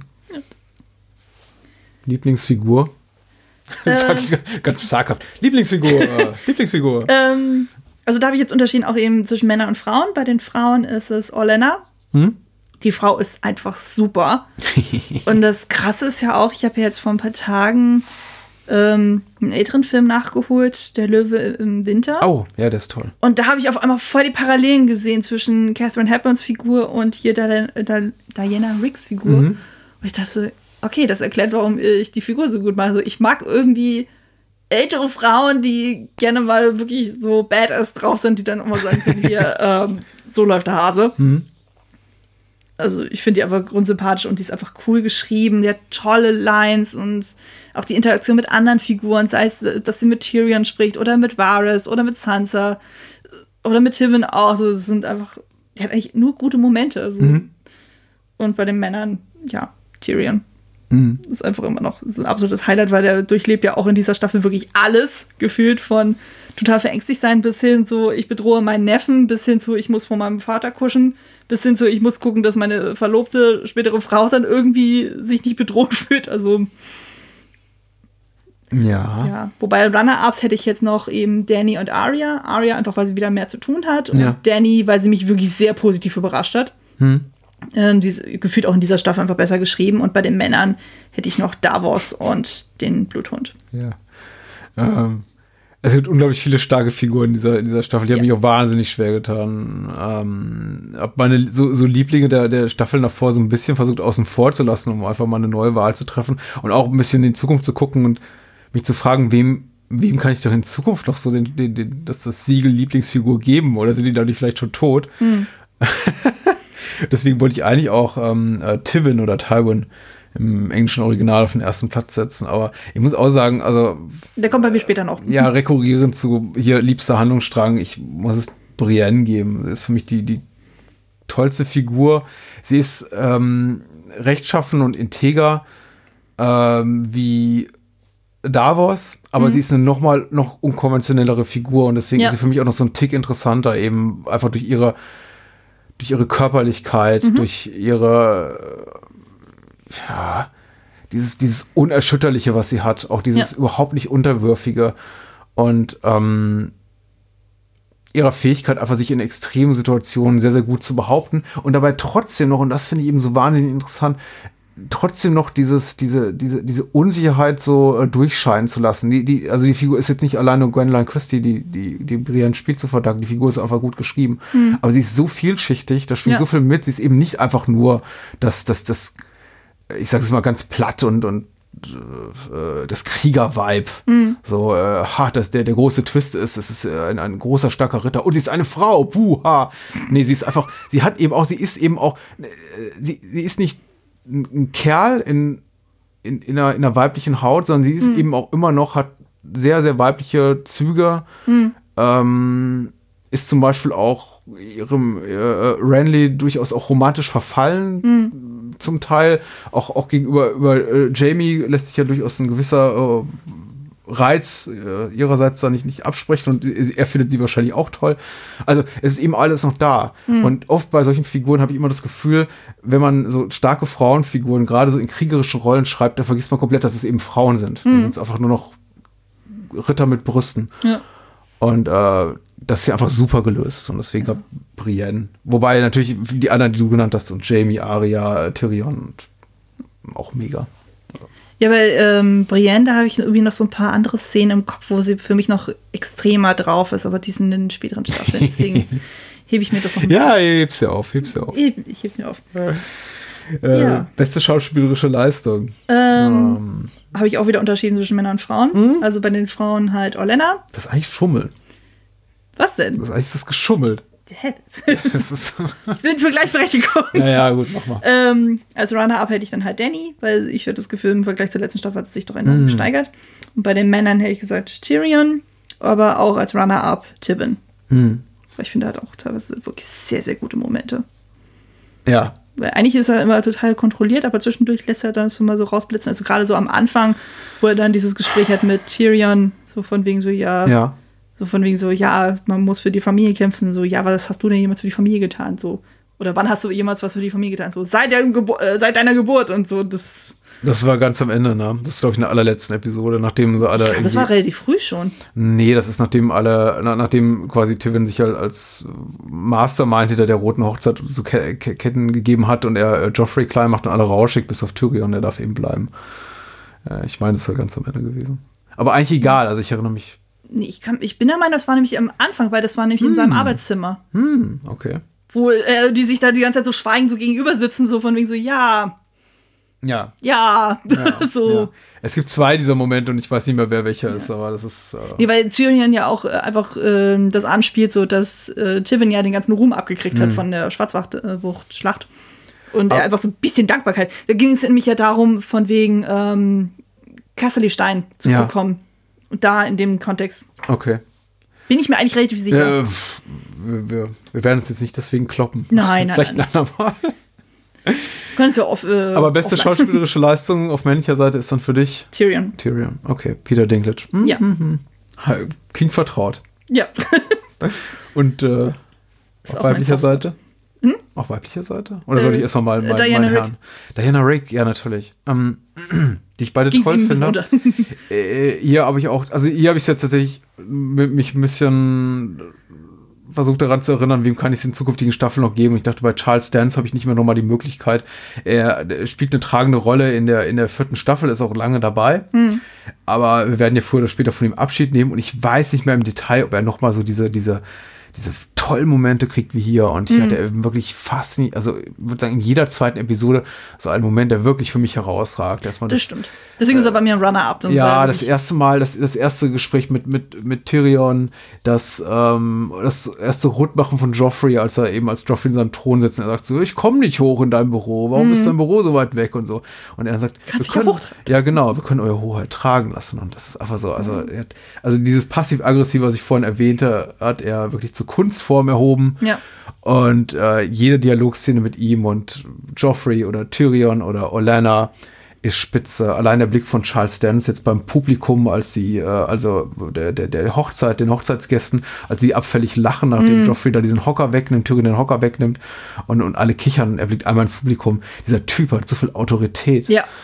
Ähm, ist eine toll geschriebene Rolle und ich finde, Charles Dance macht das einfach spitze. Der ist super. Und ich war schon am, in der zweiten Staffel so ein bisschen überlegen, ob ich es ihm gebe, weil äh, auch die Szenen mit Arya sind toll. Hm. Er hat, hat einfach wirklich viel aus der Figur gemacht, deswegen. Ja. Charles Dance. Ich habe keine Frau, also ich habe nur einen, einen ersten Platz. Aber ich finde auch, also ich gehe ich hab, ich geh total mit dir, wenn du sagst, äh, Emilia Clarke ist ihrem Schauspiel gewachsen, wahnsinnig. Und das finde ich auch ist anerkennenswert. Und ich war eine, eine Zeit lang auf dem Michelle Farley-Trip, die äh, Dame, die Catelyn Stark spielt, einfach weil sie in der einen jeden Episode, welcher, die, über die wir gleich noch ein bisschen detaillierter sprechen, einfach spitze ist und einen so packt, also wirklich so auf den auf der Klaviatur der Gefühle spielt Ja. mit ihren Blicken wie irgendwie sonst niemand in der ganzen Staffel. Aber aber ist auch am Anfang der Staffel einen sehr schönen Monolog, wo es ja darum geht, sie hat ja, die ist da dabei, Ja. Mhm. diesen Kranz zu basteln, wo sie ja dann Talisa gegenüber erklärt, so, dass sie ja damals sich gewünscht hat, dass äh, John stirbt. Ja. Und er dann tatsächlich irgendwie krank wird und sie sich da, da Vorwürfe gemacht hat, von wegen so, Gott, ich habe einem Ki armen Kind da irgendwie Mhm. äh, das Schlimmste gewünscht und so. Und wo sie sich dann eingesteht, so, ja, sie hat es nie geschafft, ihn wirklich äh, so Ja. für das zu akzeptieren, was er ist. Ja. Einfach ein unschuldiges Kind. ja. War Darf ich, ach, darf ich da noch mal den, ich, ich muss da noch mal den nervigen Book-Nerd spielen. Alles gut. Ähm, in der Serie hat man sich sehr darum bemüht, Catelyn, äh, genau wie Jamie auch, äh, sympathischer zu zeigen, als sie in den Büchern sind. Catelyn Hm. hasst John und hat ihn nie akzeptiert und würde sowas in den Ja. Büchern nie über John sagen. Ja. Also das ist einfach dieses ganze so, ach, er ist doch nur ein Unschuld. Nein, das wird, äh, also bis zu ihrem Ableben äh, hat, hat, hat Caitlin äh, John verachtet und das ist einfach, äh, ich finde die Szene auch gut, weil es natürlich auch einzahlt später auf diese, auf dieses, diesen sehr emotionalen Moment und man auch, glaube ich, einfach Caitlin ein bisschen lieb haben muss in diesem Moment Ja. und nicht einfach nur denken kann, okay, das ist eine, eine, eine unfähige äh, Kriegsführerin und auch noch eine schlechte Mutter. Soll sie mal gehen? Also ist schon notwendig, aber ja. Ja. Auch so eine Serienerfindung. Und es ist, ist eine ganz gute, glaube ich. Also sie ist angebracht. Also sie kommt auch irgendwie so aus dem Nichts. Das ist ein bisschen merkwürdig. Na gut. Äh, Bösewicht. Bösewicht. Möchtest du mal anfangen? Ja. Überlege, überlege. Es gibt eigentlich nur zwei. Also der enttäuschend, die, der, der, der, die, die Trophäe für den enttäuschendsten Bösewicht geht an Ramsey Bolton. der nervt einfach nur. Das wird sich vielleicht noch ändern. Mm, natürlich schwank ich zwischen Joffrey und Walder frei. frei. Und ich habe ihm am Ende Walder frei gegeben, weil Joffrey darf ja auch noch mal glänzen. In einer Staffel zumindest. Und Walder sehen wir zwar, also Walder Fry in, oder Frey in, in der zukünftigen Staffel auch noch mal wieder. Allerdings niemals so widerwärtig wie hier. Also sein erster Auftritt war auch spitze. Ich glaube, wir sehen ihn schon in der ersten Staffel. Ich glaube jetzt schon, ne? Ähm, das ist ja auch schon, schon ein großer, großer Widerling. Also nicht, dass er sich groß geändert hat, aber hier nochmal diese Blicke, also vor allem, wenn man darum weiß, was passieren wird. Ja. Die Blicke, die er, die er, die er Edmure äh, und, und Caitlin und Rob zuwirft, dieses, dieses Wissende und äh, Augenbraue hochgezogen und es ist einfach äh, perfekt gespielt. Ähm, ich finde den spitze. Ja, total. Bereitet mir ein unangenehmes Gefühl, noch mehr als Joffrey in dieser Staffel, der wirklich schöne Momente hat, aber ja.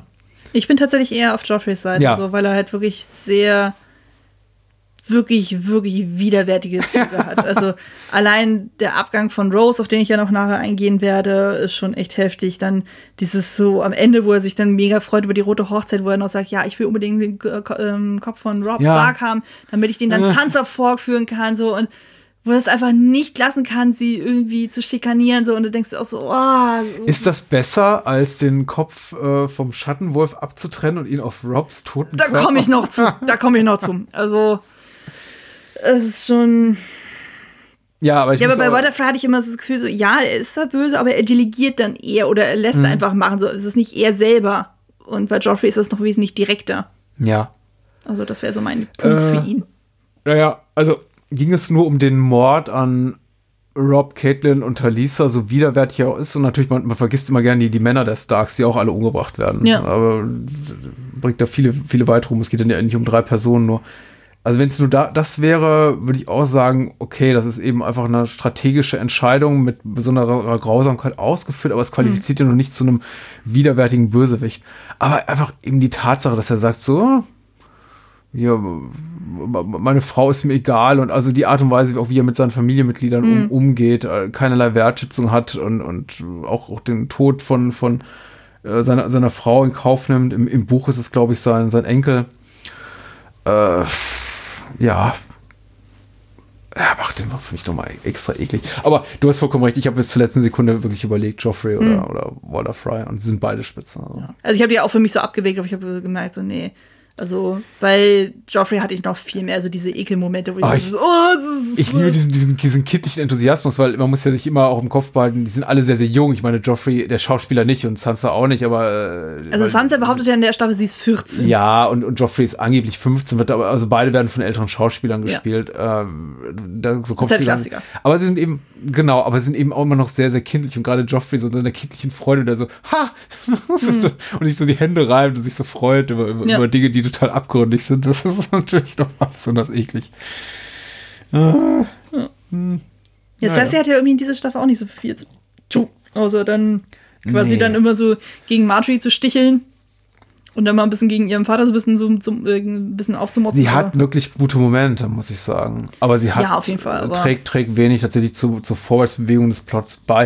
Äh, Hat aber dann, das kommt dann in den späteren Staffeln noch. Und dann finden es alle blöd. Also in der fünften, wenn sie dann eine große Rolle hat, aber es ist nicht, eben nicht besonders interessant, was sie macht. Ja. Also sie hat tolle Momente und ich finde, ich glaube, also einer meiner liebsten Dialogzeilen der ganzen Staffel ist tatsächlich der Moment, in dem zwischen Joffrey und Cersei, als sie ihn belabert wieder mal und versucht, ihn mit ihrem Gedankengut halt so zu infiltrieren und er sowas sagt zu ihr, wie ich paraphrasiere, äh, dieses Gespräch wird sehr schnell sehr langweilig und so. Also Das ist einfach so, oh, Ich glaube, das ist bei der Anprobe. ja. Ja, ich erinnere mich. Mother, this, this conversation is getting uh, boring real quickly oder sowas. Also das ist, äh, äh, Ja, er entgleitet jetzt hier nicht. hm, genau. Bestes Kostüm. Ja, ja. Olena. Ich bin voll für Olena. Ich liebe einfach diesen Mhm. Look. Wahrscheinlich habe ich jetzt auch gerade wieder äh, Catherine Hepburn im Kopf und so, was sehr ähnlich aufgezogen ist. Aber ich liebe einfach so diese, ähm, diese Kopfgeschichte, ich weiß nicht, wie ich das beschreiben sozusagen, oder halt auch dieses äh, breite, goldene Mantelkleid mit den Rosen, das ist, ähm, klar könnte man sagen, man stürzt sich auf die Kleider von Sansa oder auf Marjorie oder sowas, aber ich finde gerade bei Olenna eben schöne Kostüme für ältere, gestandene Frauen zu machen, finde ich super. Das gleiche gilt auch für die Männer. Ich bin dafür Schwarzfisch. Ja. Ich liebe einfach diesen Look, einfach wirklich zu sagen, okay, es ist zwar relativ ähnlich das von Edmund, aber einfach zu sagen, okay, er zieht es komplett durch und es ist komplett schwarz. Und dann einfach so sein, seinen Status dann zu untermalen, finde ich super. Ich war auch bei Olena, ich habe echt mit dieser, mit dieser Frage, mit dieser Kategorie gerungen und dachte, was sage ich nur? Ich kann nicht Olena sagen, weil sie trägt zwar hübsche Klamotten und ich finde es auch, ich finde es psychologisch so geschickt, weil es auch so ein bisschen ihre Autorität und auch Macht, die sie hat, auch ein bisschen untergräbt. Sie wirkt eben so ein bisschen auch sie ist sehr- Zusammengestaucht? Genau, zusammengestaucht. Sie ist sehr, sehr verhüllt, sehr verdeckt, sehr ähm, ja, keusch geradezu und ähm, unscheinbar in, in der Art und Weise, wie sie auftritt. ich habe es nicht als unscheinbar wahrgenommen. Ich habe es nicht so, so, so, sie nimmt sich den ja, Raum. sie Also, verhüllt ihr gesamtes Gesicht. Ist jetzt, nicht, ist jetzt keine Burka, aber es ist. Nee, das nicht sozusagen, aber es ist halt einfach so von wegen so, sie, ich habe das für mich so interpretiert, von wegen so, sie ze- zeigt wenig von sich persönlich. Mhm.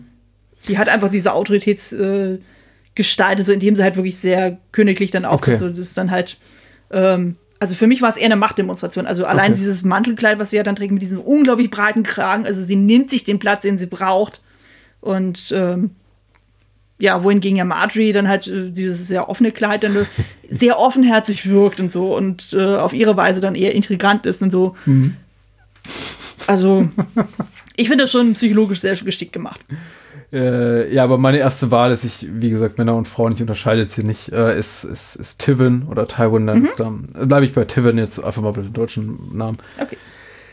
Ähm, und zwar, wie gesagt, ich habe lange gewartet, aus der Moment kommt, in dem ich sage, das ist mal ein tolles Kostüm. Und dann hat äh, Tivin diesen, diesen schwarzen Mantel an bei der Hochzeit von Tyrion und Sansa.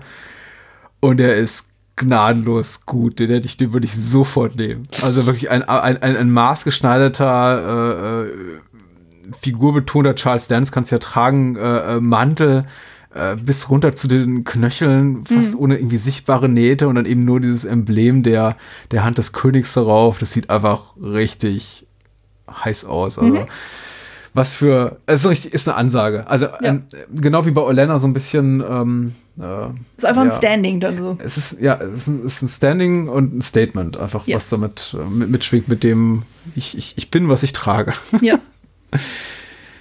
Äh, bestes Set oder Location, da sind wir relativ frei. Also es kann sowohl eine Örtlichkeit sein, also ein, Ich habe tatsächlich da einen Raum, Hm? und zwar Tivins Arbeitszimmer. oh, okay. Ich finde, das hatte einfach unglaublich viel Charakter. Ich hatte zwischendurch überlegt, Ja. dann so die Septe zu nehmen, weil die einfach neu eingeführt wird so und auch wirklich schön ist und so.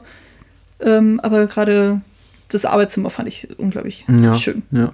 Ich habe die Septe vom, Septe vom Baylor mir auch notiert. Ähm, und auch die Mauer, weil ich eben diesen Aufstieg in der Folge, äh, ich glaube, es ist die fünfte oder sechste The Climb, sehr schön fand. Aber das ist tatsächlich keine, das ist tatsächlich keine neue Location, insofern nicht, nicht wahnsinnig spannend. Und ähm, ich glaube, ich fand so, so absurd es war die Bärenkampf-Arena ganz toll. Also ich habe nicht damit gerechnet. Ich finde aber grundsätzlich dieses äh, Setting, in dem sich Brienne und Jamie äh, bewegen, jetzt jenseits dessen, was, wo, wo John und Ygritte unterwegs sind, also die Szenen wurden ja, glaube ich, in Island gefilmt, einfach sehr, sehr schön. Für mich am, am reizvollsten. Da Ja. sind einfach wirklich schöne, schöne Locations drin. Ich mag grüne Wie war das? Wälder. Hat viel Patina. Es hat viel Patina, genau. ähm, ich glaube, in Nordirland ist das Ganze gedreht. Ja. Und äh, die, die, die Drehorte, die sie da gewählt haben, auch für diesen Kampf auf der Brücke, die ja so zum großen Teil famos ist, die auch total toll aussieht, äh, sind wirklich sehr, sehr schön gewählt. Auch noch mal wirklich Hut aber an die Location Scouts. Äh, die haben wirklich alle tolle Arbeit geleistet. Und äh, ja, aber von all diesen Szenen, ich weiß nicht, vielleicht ist auch die Bärenkampf-Arena in den Stu im Studio gedreht worden, worden, was ich schade fände. Aber ich gehe jetzt einfach mal davon aus, dass die On-Location in Irland irgendwo rumsteht. Ich denke schon. Äh, und da finde ich es ganz toll, weil nicht, weil man sowas noch nie gesehen hat zuvor im Film und Fernsehen, sondern einfach, weil ich dachte, ach, wo kommt die denn her? Und da ist doch nur ein Bär drin. ja. Hm. Na gut. Kommen wir zu unserer Lieblingskategorie. da haben wir ja reichhaltige Auswahl. Dieses- Möchtest du anfangen? Staffel. Ja. Oder beziehungsweise, wo soll ich aufhören? das ist, äh, Es ist in dieser Staffel echt schwer gewesen.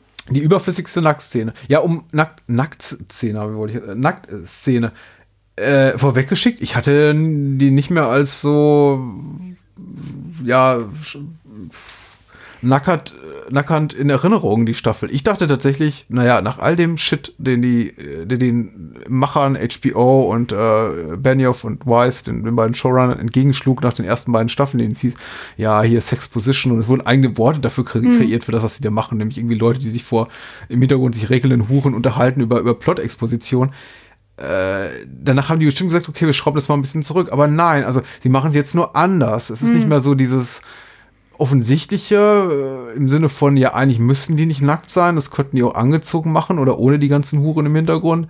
Es ist jetzt, geht jetzt eher so in die Richtung, jetzt wird es richtig so ein bisschen exploitativ. Und ja, da gibt es halt eine ganze Menge. Aber ich habe eine Menge notiert. Aber ich habe versucht, die rauszulassen, die irgendwie dramaturgisch mich wenigstens so ein bisschen weiterbringen. Und dazu gehört für eben auch die Theon Sexfolter und Melisandre und Gendry, die, die, die, die Bettszene, die zwar auch beide nicht hätten sein müssen, aber zumindest ein bisschen was für den Plot tun.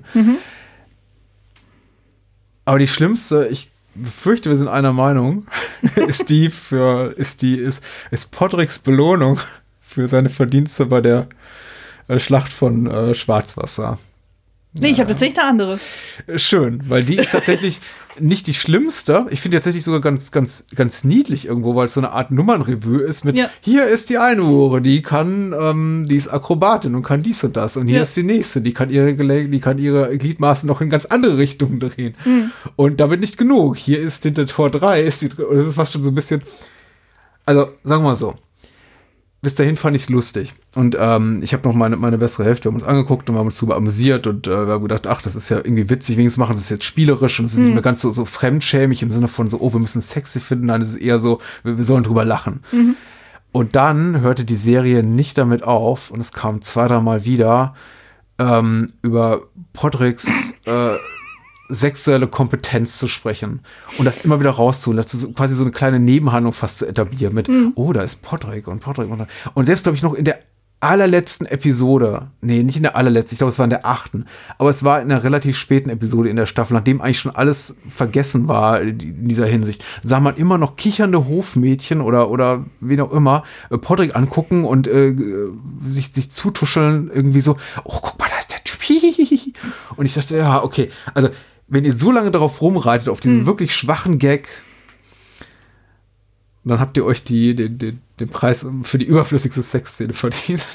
Also, Okay, so schlimm habe ich das gar nicht wahrgenommen. Ich fand eigentlich auch diesen Moment so lustig, dann so, als er dann wieder zurückkommt zu Tyrion und Braun und dann dieses Geld zurückgibt Ja, und, das- und dieses dann zusammenkarren von wegen, und okay, wir müssen war- jetzt mal drüber trinken. Und das war ultra sexistisch. Aber selbst da habe ich Ja. noch gesagt, er sagt so, oh, okay, ah, okay, Podrick wird dafür, wird von Huren dafür bezahlt, dass er sie vögeln darf. Entschuldigt, ent- entschuldigt meine, meine wenig, wenig gewählte Wortwahl, aber so ist es doch. Und so sagt, so, so, die Serie nennt es eben auch beim Namen. Frauen, die ihr Geld mit äh, dem Verkauf ihrer Körper verdienen, sagen, oh, hier, mein Körper kannst du haben für das Tolles, was du an mir geleistet hast. Ist so, oh.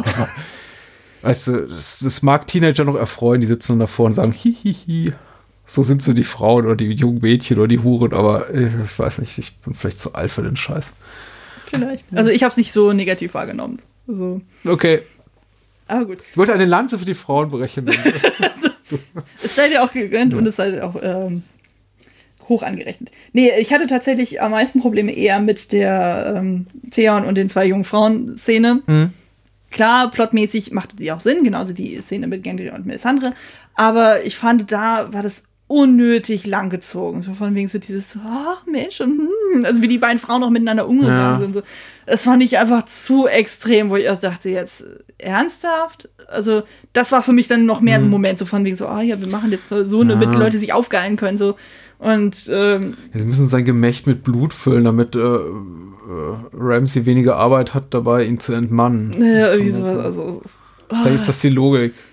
Ich weiß es nicht, aber ich fand die Szene unglaublich unangenehm, wo ich, also das, ist- das wirkt wie eins zu eins aus dem Porno. Ja, es, ist, es war schon so ein bisschen, war, war Also, viel Fremdscham. War sehr cringy und Mhm. ähm, was ich auch genauso cringy fand, war die Badewanne-Szene. In der achten Folge, wo Dario die Köpfe mitbringt und Dan Danny in der Badewanne und dann aufsteht.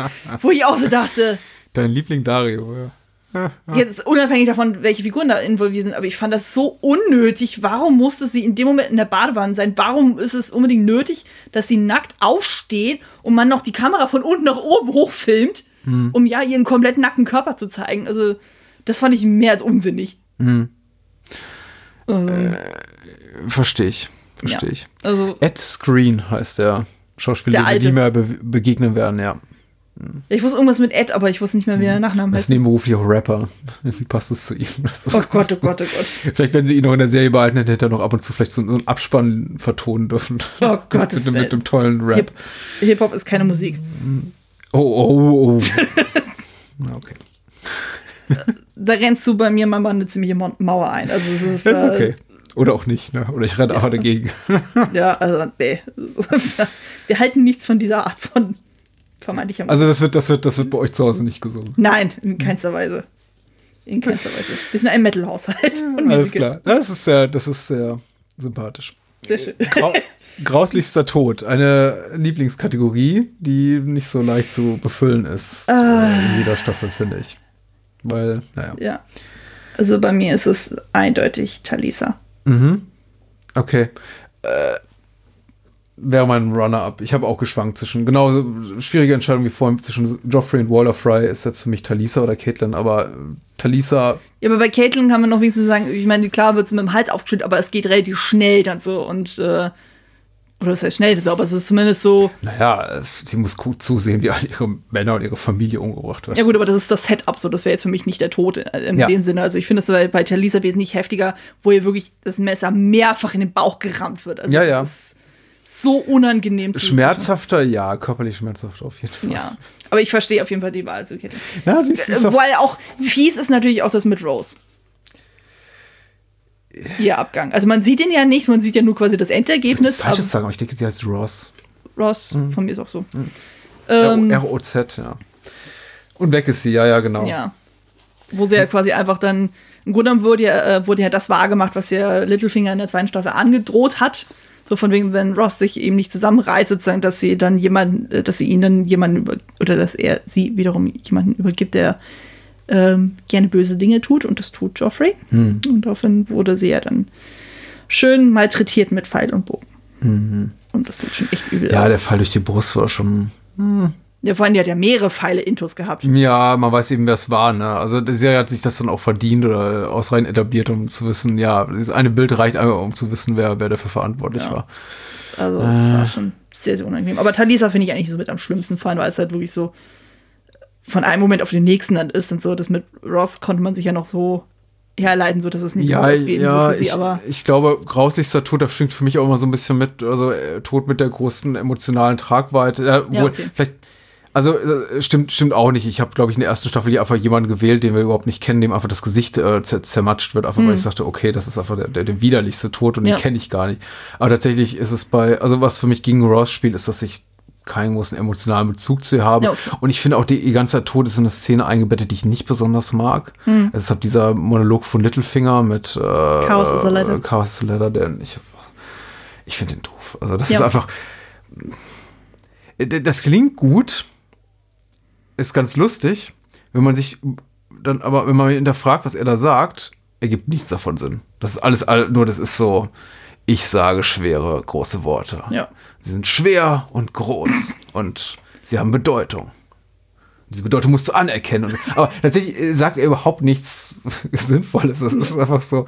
Ich, ich verstehe den ursprünglichen Punkt. Also von wegen, man soll sich das, äh, das, das, das Chaos nutze machen und nicht denken, wie in der, in der Ordnung liegt die Möglichkeit, da höher hinaufzukommen, sondern äh, darin äh, Chaos zu stiften. Aber dann redet er weiter und weiter und weiter und irgendwann ergibt es nichts mehr. Ergibt's keinen ja. ähm, ja, Caitlin, ähm, Caitlin hat im Buch noch ein bisschen schlimmeren Tod, weil sie wird eben wahnsinnig und zerkratzt sich das Gesicht und dann ist hier Uh. dieses Bild, ähm, äh, äh, wie sie weinen und sich dann eben diese Tränen, ich lese mal vor, mit dem Blut vermischen. The white tears and the red ones ran together until her face was torn and tattered. The face that Ned had loved. Caitlin Stark raised her hands and watched the blood run down her long fingers, over her wrists, beneath the sleeve of her gown. Slow red worms, oh, ich mag dieses Bild von diesen Würmern, die crawled along her arms and under her clothes. It tickles. That made her laugh until she screamed. mad, someone said. She lost her wits and someone else said, make an end. Und dann kommt irgendjemand und äh, läuft auf sie zu und sie denkt noch so, nein, nein, schneid mir nicht meine schönen Haare an, Ned liebt meine Haare und dann kaputt. Ich mag dieses, ja, dieses, dieses Bild von, den, von ihrem Blut, das irgendwie Würmer da unter die Klamotten läuft und also, sie, diese Fetzchen. Das klingt auf jeden Fall sehr. Ja, ja, ja. Also äh, am Ende, das ist, es wirkt fast so ein bisschen gnädiger im Buch, weil man dann tatsächlich dann noch jemand, ich glaube, irgendeine Stimme, man weiß nicht, woher sie kommt, sagt, äh, ja, mach dem Ganzen noch ein Ende. Das ist ja furchtbar, das kann ja keiner mit ansehen. Äh, aber ja. Nur ist es. Ja. So, wir nähern uns. Nee, noch gar nicht. Wir haben noch ein paar Kategorien. Ich wollte sagen, das- wir haben ja noch ein bisschen. Beste Action-Szene. Möchtest du anfangen? Das ist doch mit deiner Lieblingskategorie, oder? Nee, gar nicht so. Also es kommt drauf an, wenn sie gut ist. Es gibt, äh, es wird doch gute geben. Blackwater ist super. Ähm, in späteren Staffeln wird es so welche geben. In dieser Staffel weniger, finde ich. Ähm, es gibt zwei Sachen, also drei, die mir im Gedächtnis geblieben sind. Ich möchte den Bär jetzt nicht überstrapazieren. Der Arena, der war toll, aber du hast schon recht. Das ist jetzt auch nicht was bahnbrechend Neues, was man noch nie gesehen hat. Man, ja, wenn man genau hinguckt, sieht man eben die Trickserei. Ich fand die, äh, den, die, die, die, Mauer, den, die, den, das, das Erklimmen der Mauer ziemlich super. Auf jeden Fall sehr, sehr spannungsreich und auch wiederum sehr überzeugend getrickst, wenn auch nicht fotorealistisch. Aber die, der beste Action-Man ist wahrscheinlich ähm, äh, Dannys Eroberung von Astapor. Wenn man eben auch merkt, sie haben ein paar weniger Statisten, als sie gerne hätten. Also diese, diese Armee der 8000 kommt niemals so richtig glaubwürdig rüber, weil man Ja. tatsächlich immer nur die gleichen 20, 30 Soldaten sieht und die dann eben mal mit dem Computer gerne mal multipliziert werden. Aber grundsätzlich, äh, Drachen sind toll.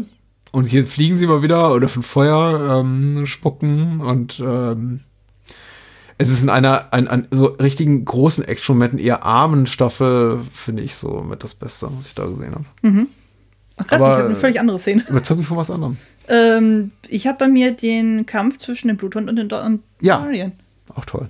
Weil das Krasse ist, ich habe ähm, hab ja das Making-of-Buch auch dazu Mhm. und in der Szene haben sie tatsächlich mit echten flammenden Schwertern gekämpft. Mhm. Die sind zwar immer nach allen zwei Minuten immer ausgegangen, so, aber vom Prinzip her haben sie wirklich mit echten flammenden Schwertern gekämpft und so. Und das finde ich schon echt beeindrucksvoll. Und ähm, mein Rory McCann, also der den Bluthund spielt, der ist ja schon ein ziemlicher Hühne äh, Ja. mit knapp zwei Metern. Ist immer noch kleiner als mein Mann, aber egal. Und, äh, und dann auch noch mit Rüstung und allem und es ist äh, warm und so und er muss ja dann die ganze Zeit immer von dem Feuer zurückschrecken und es ist, äh, das kann auch recht scheißen gefährlich sein. Und es, äh, ich finde es einfach gut gemacht, weil es einfach so eine Art von Kampf ist, den wir bisher noch nicht gesehen haben. Ja, absolut. Äh, weil es ja wirklich so eine einzige Choreografie ist, die sie auch davon. Und Ja, das auch einfach so aufgestachelt wird, so weil Arya dann auch mal dazwischen schreit und immer so dieses töte ihn, töte ihn, so weil er sie ja unbedingt will, dass er Blut und stirbt und so. Und es ist schon sehr cool gemacht. Ja, das stimmt. Nein, ist eine tolle Szene auf jeden Fall. Das ist so für mich. Äh, ich glaube, was, weswegen sie bei mir nicht so den bleibenden Eindruck hinterlässt, ist eben, weil er nicht stirbt, weil die Serie, weil, weil die Szene in dem Sinne konsequenzlos ist, als dass wir eigentlich nur da, davon erfahren, dass Taurus von mir diese ganzen, die- diese, diese tolle Zauberkraft hat, aber die, die Szene weitgehend ohne Konsequenz bleibt. Aber ja, sie ist, äh, was die Kampfchoreografie betrifft, toll umgesetzt. Ich äh, gehe da mit. Ähm, ja, relativ simpel. Ich habe eine Menge Runner-Ups für unsere nächste Kategorie. Aber die, der Gewinner ist für mich relativ klar. Also sehr klar. Hast du bei dir jetzt unterschieden zwischen bester und emotionalster Moment? Äh. Die sind für mich identisch in dem Fall. Ja, okay. Ja. Ich habe es tatsächlich getrennt. Weil ich finde, also besser ist für mich tatsächlich so ha- handwerklich das Beste oder am besten geschrieben, so irgendwie vielleicht ein, ein Dialog, der mich total packt, eine, eine Schauspielszene, die umwerfend ist, eine Action-Szene, die so brillant inszeniert ist, wie ich sie noch nie gesehen habe. Und dann gibt es eben noch diese, diese emotionalen Momente, die mich dann vielleicht. Eine Action-Szene kann noch so toll sein, ähm, wie jetzt zum Beispiel äh, Hard Home in der, ich glaube, fünften Staffel, wo dann erst zum ersten Mal dann eben so richtig die, die weißen Wanderer sehen und die, die, die, die, die Eiszombies, die angreifen. Das ist aber bombastischer Action-Man, aber es wäre für mich niemals die emotionalste Szene. Äh, aber hier ist es für mich allen das Gleiche. Es ist eben tatsächlich die, die, die rote Hochzeit, Ja. die, die, die, die sogenannte. Aber äh, es gibt andere schöne Szenen. Ich wollte sie zumindest nennen. Äh, zum Beispiel die Szene im Bad mit Jamie Brienne, der äh, erzählt vom Königsmord an, an Eris. Ähm, Äh, ganz super. Ich möchte auch mal die kleinen, kleineren Figuren nennen. Äh, Varys erzählt hier von seiner Entmannung durch diesen Zauberer und äh, hat ihn in die Kiste gesteckt. Ich finde die mega, die Szene. Mega. Äh, dieses passiv-aggressive Stühlerücken im kleinen Rad Ja, oh, die ist super. zu Beginn der dritten Episode. Ähm, die ganze Bo Bogenschießszene ins Nichts da, das misslungene Inbrandsetzen des Totenschiffs von Hoster Tully durch Edmure und äh, Blackfish, dem Blackfish. Und äh, ja, äh, Joffreys Waffengeilheit fand ich auch spitze. Also die Szene, in der äh, Joffrey da mit seiner Armbrust spielt und dann äh, Marjorie an ihn rantritt und sagt, oh, hier, ich, ich habe Epper gerade schon versucht zu zitieren, habe es nicht geschafft. Das ist einfach, ich habe ich hab laut aufgelacht. Und Auch super. Also zahlreiche wirklich tolle Momente, abgesehen von diesen ganzen Showcase-Momenten mit Hand ab und so. Ja, Nee. Also ich kann dem nur beipflichten und so. Ich habe mir halt noch ähm, für mich als bester Moment noch unter anderem hier Drakaris, also sprich, wo Danny dann eben die, Mhm. die Soldaten bekommt und dann äh, offenbart so von wegen, ja, übrigens, ich habe alles verstanden, was ihr da gesagt hat. Ja. Auch die unschönen Sachen und dann einfach mal, Was man ja wissen kann, ne, wenn man ein bisschen aufgepasst hat. ja, es ist, aber es ist einfach so schön, wie es das auch spielt und so und wie dann wirklich dann alles dann völlig eskaliert und so und sie ist da völlig cool dabei und dann hat sie mal wirklich so in dem Moment so wirklich so einen Queen-Moment, wo er sagt so, hier, bam, ich bin wirklich die Khaleesi, hallo, ich bin die Sturmtochter, hi. so, so, so. Hallo. Und, ähm, Auch sehr schön fand ich. Der Sklavenhalter ist aber auch mega eklig. Also ja, dieser- der ist auch der- wirklich, also der ist wirklich sexistisch. Aufs Übelste. Äh, und sehr schön, das ist ein Monolog von Olenna ähm, am Anfang der vierten Staffel, wo eine ihrer Untergebenen dann irgendwie am Sticken ist und dann so eine Rose gemacht hat und sie dann anfängt so von wegen so, ja, ah, hier Rosen, wie langweilig und ne, ne, ne. Und dann geht es um das Thema ähm, Motto des Hauses und so und sie haben halt so, ja, Terrells, das klingt immer so langweilig, dann so, Winter is coming, das ist ein gutes Motto für ein Haus so. Oder so, hear me roar, das ist so, das drückt was aus und so. Und ich so, ja, wie geteilt, super. Und sowas und so. Ich finde das Ja. auch einfach ein sehr, sehr cooler Moment, wo ich sehr gelacht habe, wo ich dachte, ja, fand ich super. Er hat auch noch viele, viele andere, aber die habe ich jetzt mir nicht äh, aufgeschrieben, aber das, was du jetzt aufzählst, da ist auf jeden Fall das eine oder andere dabei. Allein dieses mit dem Stühlerücken, das ist super. Ja, ja, es, äh, es Das ist sind aber tolle Momente. bei mir das erste große Highlight. Ähm, es Ja. ist sowieso, also es gibt die, es gibt, glaube ich, zwei, drei längere wortlose Sequenzen in der Staffel und die gehören für mich alle zu den Highlights. Diese Bogenschießszene, das. Mhm. Ja, also gerade, weil, wenn einfach die Serie mal die Klappe hält und einfach nur Figuren durch ihre Bilder charakterisiert, aber einfach auch den Mut hat. Dazu gehört ja auch Mut und ein gewisses einfach Selbstbewusstsein. Und das hat eben die Serie zu dem Standpunkt, zu dem Zeitpunkt. Und das macht sie eben so gut. Mhm. Und das ist eben leider was, was ich, deswegen hebe ich es auch so hervor und ich hoffe, es ist jetzt nicht allzu ermüdend, wenn ich es immer wieder hervorhebe, aber ich mache es deswegen, weil es eben, danke, weil es auch in den späteren Staffeln immer weniger wird. Es gibt weniger diese Momente, in denen man sagt so, oh, das war mal ein toller Dialog und Mhm. das war mal einfach eine, eine, eine tolle psychologisch dichte Szene. Ähm, wir haben dann eben später mehr Spektakel und Mhm. das hat auch was, aber Ja. eben nicht das. Ähm, zu emotionalster Moment würde ich auf jeden Fall noch ergänzen. Also du Ja. ja eben schon die Red Wedding angesprochen. Ähm, ich hätte davor noch einen Moment in der fünften Folge zwischen Arya und Gendry, wo Hm. Gendry ja eigentlich ja sagt, er möchte bei der Bruderschaft bleiben, um dort Schmied zu sein. Hm. Und er dann auch irgendwie sagt so, ja, was bin ich denn schon? Ich bin ein Bastard, hm, ich kann keine Familie gründen so. Und Arya dann so dieses, I could be your family. Und er dann Oh. so, so ja, nein, das kannst du nicht. Du bist nicht, oder du wärst nicht meine Familie, du wärst meine Lady. Und das ist so traurig, Mhm. auch durchaus so, oh mein Gott, das ist so, so, so herzabweichend. Und naja, klar, die Red Wedding ist natürlich sehr emotional und ganz, ganz heftig. Das hatte ich auch so nicht erwartet beim Rewatch. Ähm, der Moment, wo der Bluthund und Arya draußen sind Ja. und dann hört man dieses King of the North, King of the North und dann dreht sich dieses Pferd mit dem geköpften Rob und mit dem Schattenwolf. Boah, das hat mich so heftig getroffen. Also Gewalt gegen Tiere ist für mich immer furchtbar und sowas, oh. Gewalt gegen Tiere und Menschen und dann, dann, dann, ja, aber vor allem bei Tieren. Also da, das war in dem Moment wirklich so ein Moment, wo ich dachte, oh, das ging so in die Magengrube. Also das hat mich wirklich am meisten getroffen. Also da war ich wirklich so, oh mein Gott, so und äh, klein Aria, ich weiß nicht, wie alt ihre Rolle in dem Moment ist, auf jeden Fall jünger als 14. Ja. Das ist schon echt brutal und dann und der Bluthund macht ja das einzig Richtige und schafft sie da weg dann so. Ja.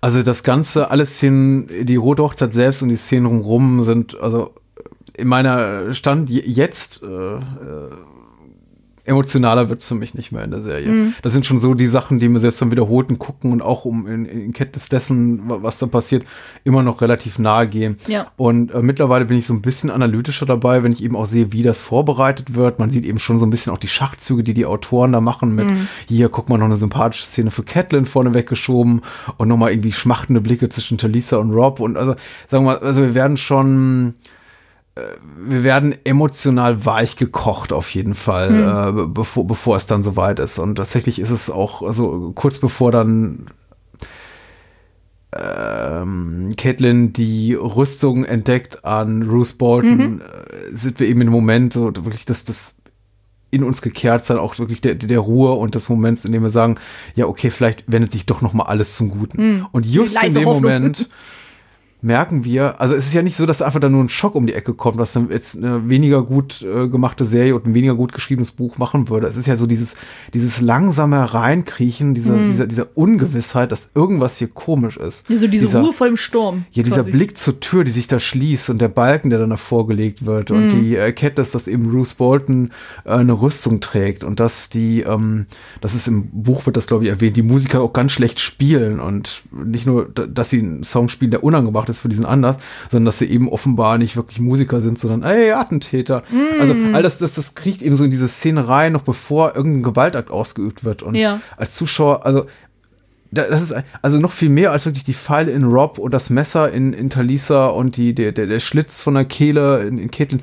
Das, das ist für mich so der, der größte Moment, also der, der emotional packendste Moment, so dieses, dieser unmittelbare Moment davor, bevor es richtig losgeht. Dieses so, ach scheiße, diese Erkenntnis einfach, oh nein. So dieses so, oh, oh, Ja, oh ja. Gott. Weil, äh, das ist, also wenn es dann soweit ist, denke ich immer noch so fieber ich, also kann ich jetzt nicht mehr, weil ich hatte es mir ja selber schon gespoilert, einfach durchs Lesen, aber ich habe tatsächlich noch so ein bisschen mitgefiebert. Ich dachte, ja, vielleicht kann sie ihren Weg da rausquatschen. Äh, andere Menschen haben auch schon äh, drei Pfeile in den Rücken bekommen in der Serie. Das überlebt so mancher. Ich meine, selbst Jon, Jon Snow kriegt äh, Pf- Pfeile in den Körper noch und nöcher von, von Ygritte äh, gegen Ende, aber äh, ja, nee, eben dann doch nicht. Aber das unmittelbar davor ist so, ah. Oh,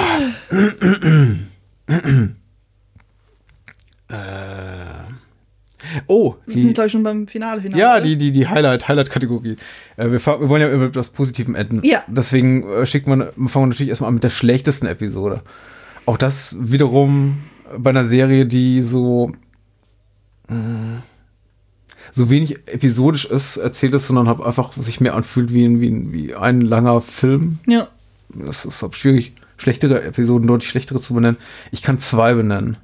Ich habe eine, Ja, aber auch wirklich nur so mit Gänsefüßchen. Also ja. Ich habe jetzt bei mir die siebte Folge, weil ich einfach da die wenigsten Notizen gemacht habe. Tatsächlich dann. Also ich, das war einfach so die Folge, wo für mich die wenigsten Highlight-Momente waren. Deswegen fällt die bei mir am ehesten flach. Ja. ja. Vielleicht eine blöde Erklärung, aber Nee, das ist in Ordnung. Ich kann auch im klassischen Sinne so äh, nichts jetzt sagen, von wegen, ja, schlecht gespielt, doof geschrieben, alles langweilig, nichts passiert. Fast jede Episode hat irgendein Highlight, selbst die, in Eben. der nicht viel passiert. also es ist ja nicht so wie bei Doctor Who, wo du häufiger mal so Ausreißerfolgen hast. Sozusagen. Hier ist es ja doch eigentlich. Ja, die siebte dachte ich eben auch lange Zeit und dann kam der Bärenkampf und ich dachte, okay, okay, alles klar, Bärenkampf. Äh, Mhm. sieb, siebte ist gerettet und, und viele, viele Episoden funktionieren eben nach dem Muster. Ich habe mir notiert die zweite und die zehnte.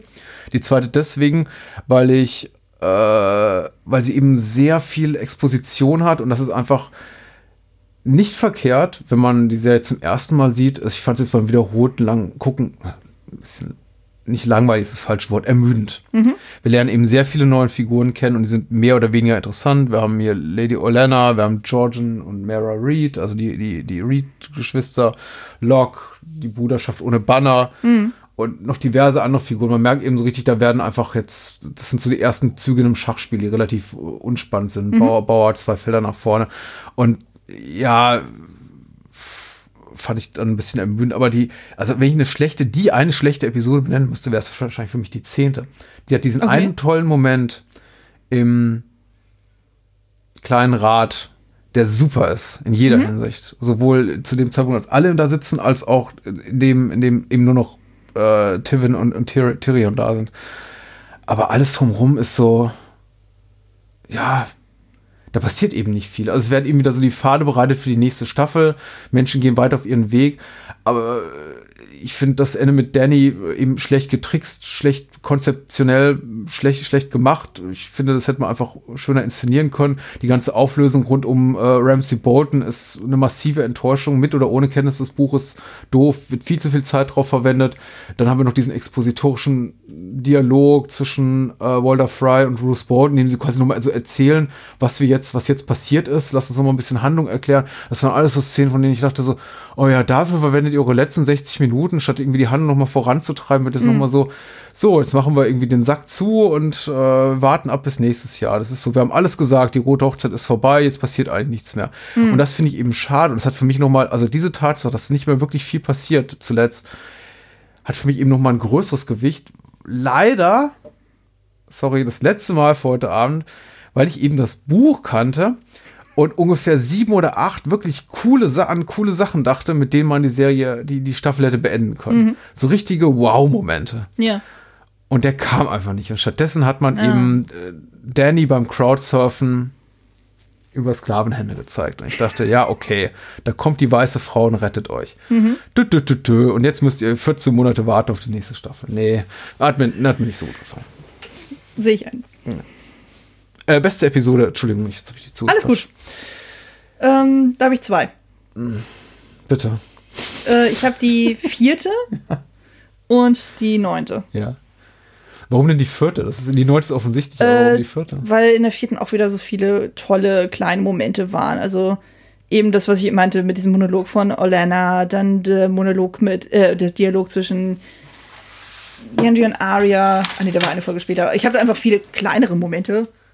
Ja. Das ist auf einer anderen Notiz, glaube ich, da habe ich überall ganz viele Herzchen drauf, so wo ich dachte, oh mein Gott, das ist super. Und war, war es verpackt sein Magier. sein Magier-Kastraten, äh, also den, den, den Bösen. Ja. Äh, die Meuterei der Nachtwache ist auch in der vierten Episode. Hm. Ja, und natürlich die Befreiung der Unbefleckten. Äh, stimmt, ja. Stimmt, ja, der, Dra äh, der Drakaris-Moment ist ja auch da drin. Äh, genau. Ja, ja ich habe es nur einfach gemacht. Episode 9 die Reigns. Ich wollte noch ein Gegengewicht dann zu, zu der obligatorischen neunten Folge. Ja, man muss ja ganz ehrlich sagen, die bis wir dann tatsächlich in den, in den Zwillingen sind, so heißt ja, heißt ja diese, diese, diese Turmwache. Mhm. Ähm, doch auch der Sitz der Fries, oder der nicht? Fries, genau. Ist die Episode nicht besonders gut. Also, sie ist auch nicht schlecht, aber sie ist in keinster Weise herausragend. Wir haben eben viele Szenen, die eher so, naja, die man eher so, so Schulterzucken quittiert und sagt, ja, okay, ein bisschen wieder. Das war so Setup, Setup, Setup. Ja, wieder ein bisschen mehr, wo, führt das eigentlich noch hin? Und ähm, ich glaube, ein bisschen so bei der Stange hält einen der Gedanke, dass man eben mittlerweile weiß, so die neunte Episode ist immer eine entscheidende und ganz wichtige, da kommt man so mhm. ganz wichtigen Handlungs, Handlungsfortschritte äh, oder ein besonders packender, dramatischer Moment oder eine große Actionsequenz. Und ja, wenn es dann kommt, ist es ist eine ziemliche Offenbarung, wie ich finde. Super gemacht und äh, aber ja, es rettet für mich tatsächlich die Episode. Ich würde mhm. auch sagen, so hebt sie für mich am Ende deutlich über den Durchschnitt, aber ich bin da vollkommen bei dir. Wenn es nur darum ging, um einzelne Momente, die mir toll gefallen haben, würde ich wahrscheinlich auch Episode 3 oder 4 mhm. davor schieben. Weil da ist die, die, die, diese passiv-aggressive Nummer im kleinen Rad, das Stühle schieben, da ist die Bogenschuss-Szene auf Hoster Tallis Sarg, da ist äh, äh, ne, Jamies Hand und so viele tolle Sachen. Mhm. Und das fehlt eben komplett in Episode 9. Da gibt es eben nur die rote Hochzeit und sonst nichts an tollen, ja. tollen Momenten. Oh, ja.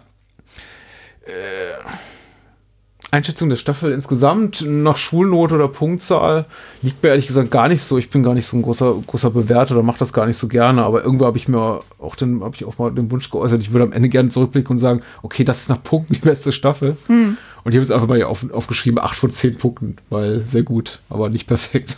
Ich habe bei mir 9 tatsächlich ja. aufgeschrieben, weil die halt für mich, ich hatte ja dann der ersten Staffel hatte ich 8 Punkte gegeben und der zweiten Staffel hatte ich so eine schwache 8 gegeben und da die hier deutlich viel mehr Highlights für mich hatte, war sie, äh, muss ich sie natürlich ähm, hochpushen, aber die ist für mich auch nicht perfekt. Allein so die Sachen wie ihm, es gibt viel zu viele Nacktszenen, dann manche Sachen, äh, wie zum Beispiel der Theon Strang, so hat man das Gefühl, ja, das ist irgendwie nicht Fisch und nicht Fleisch, dann und äh, ja, also da fehlt noch so dieses letzte Quäntchen, wo man sagt, okay, das ist wirklich. Es ist total lustig. Ich glaube, man, man geht, man, man kommt total schnell so eine, so eine prüde Schiene. Ich kann mich noch daran erinnern, dass ich als beim, beim ersten Erscheinen der mh, zweiten, dritten, vierten, fünften Staffel äh, den Podcast hörte von Joanna Robinson und David Chan, äh, Cast of Kings, äh, der wirklich super ist. Es war so mein liebster Recap-Podcast und die hat eben auch, also insbesondere Joanna Robinson, die mittlerweile, glaube ich, für Var- Variety schreibt, äh, immer sehr stark die Sexszenen kritisiert. Nicht aus, auch nicht aus einer Prüderie heraus, sondern weil er einfach sagt, das ist, das ist einfach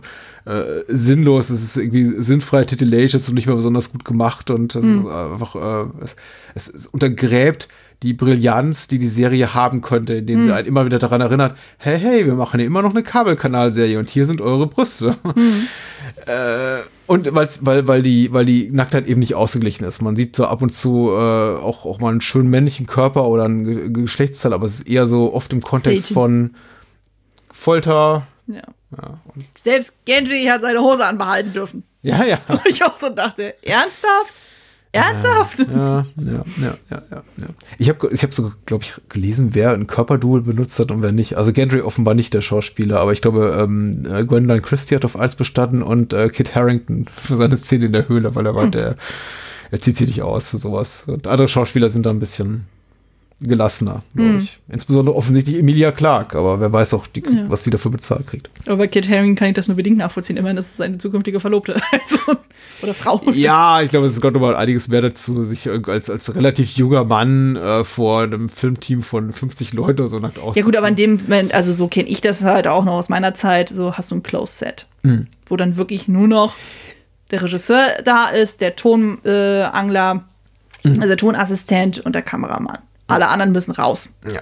Also es ist wirklich dann aufs Minimalste zurück. Ja, vielleicht hat, hat, hat er, vielleicht war zu dem Zeitpunkt ja noch nicht jeder, jeder, jeder Muskel in seinem Körper so ausdefiniert, wie er es mittlerweile ist. Ich weiß es ja nicht. Na gut, aber wenn man sich mal Egrid anguckt, dann so wie die nackt aussieht. Du hattest dich ja bei der letzten Staffel beschwert bei, äh, bei Osha, dann Ja. so von wegen, die sieht doch noch völlig normal aus und so. Und bei Egrid hat man das Gefühl gehabt, so, okay, die ist wirklich dünn. Und Das die, war schon gruselig dünn.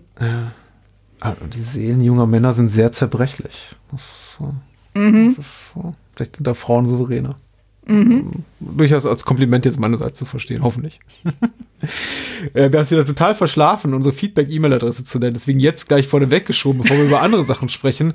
Man kann es natürlich schreiben und wenn man unzufrieden, zufrieden oder äh, sonst was ist mit dem, was wir gerade besprochen haben, Ergänzung hat zu Staffel 3, Ausblick auf Staffel 4 oder generell einfach Gedanken zu dem, was wir hier machen, Anne und ich und Game of Thrones im Allgemeinen oder eben, wie gesagt, dieser Staffel im Speziellen, soll man bitte schreiben an der kleine Rat at bahnhofskino.com. Äh, der kleine Rat at bahnhofskino.com. Ein Wort und wir beantworten Feedback auf jeden Fall live on air in der nächsten Episode. Und Wir freuen uns sehr darüber. Wir freuen uns über Zuschriften, ja. Man ist so sehr zurückhaltend und ich glaube, es ist auch deswegen, weil noch nicht der Hype so richtig eingesetzt hat und man vielleicht auch ein bisschen sagt, sich denkt, ja gut, was, welche schlaue Gedanke hat mit so fünf Jahre after the fact noch einer Serie hinzuzufügen, was nicht bereits schon x-fach durchdiskutiert wurde, aber äh, solange Anne und ich es schaffen, hier den ganzen Abend damit zu verbringen, jeden Handlungsstrang durchzukauen, ähm, solltet ihr vielleicht auch noch was dazu beizutragen haben. Ja, wer weiß. Wir Wenn sind sehr interessiert an eurer Meinung. Also, Klar, der kleine Rat at bahnhofskino.com.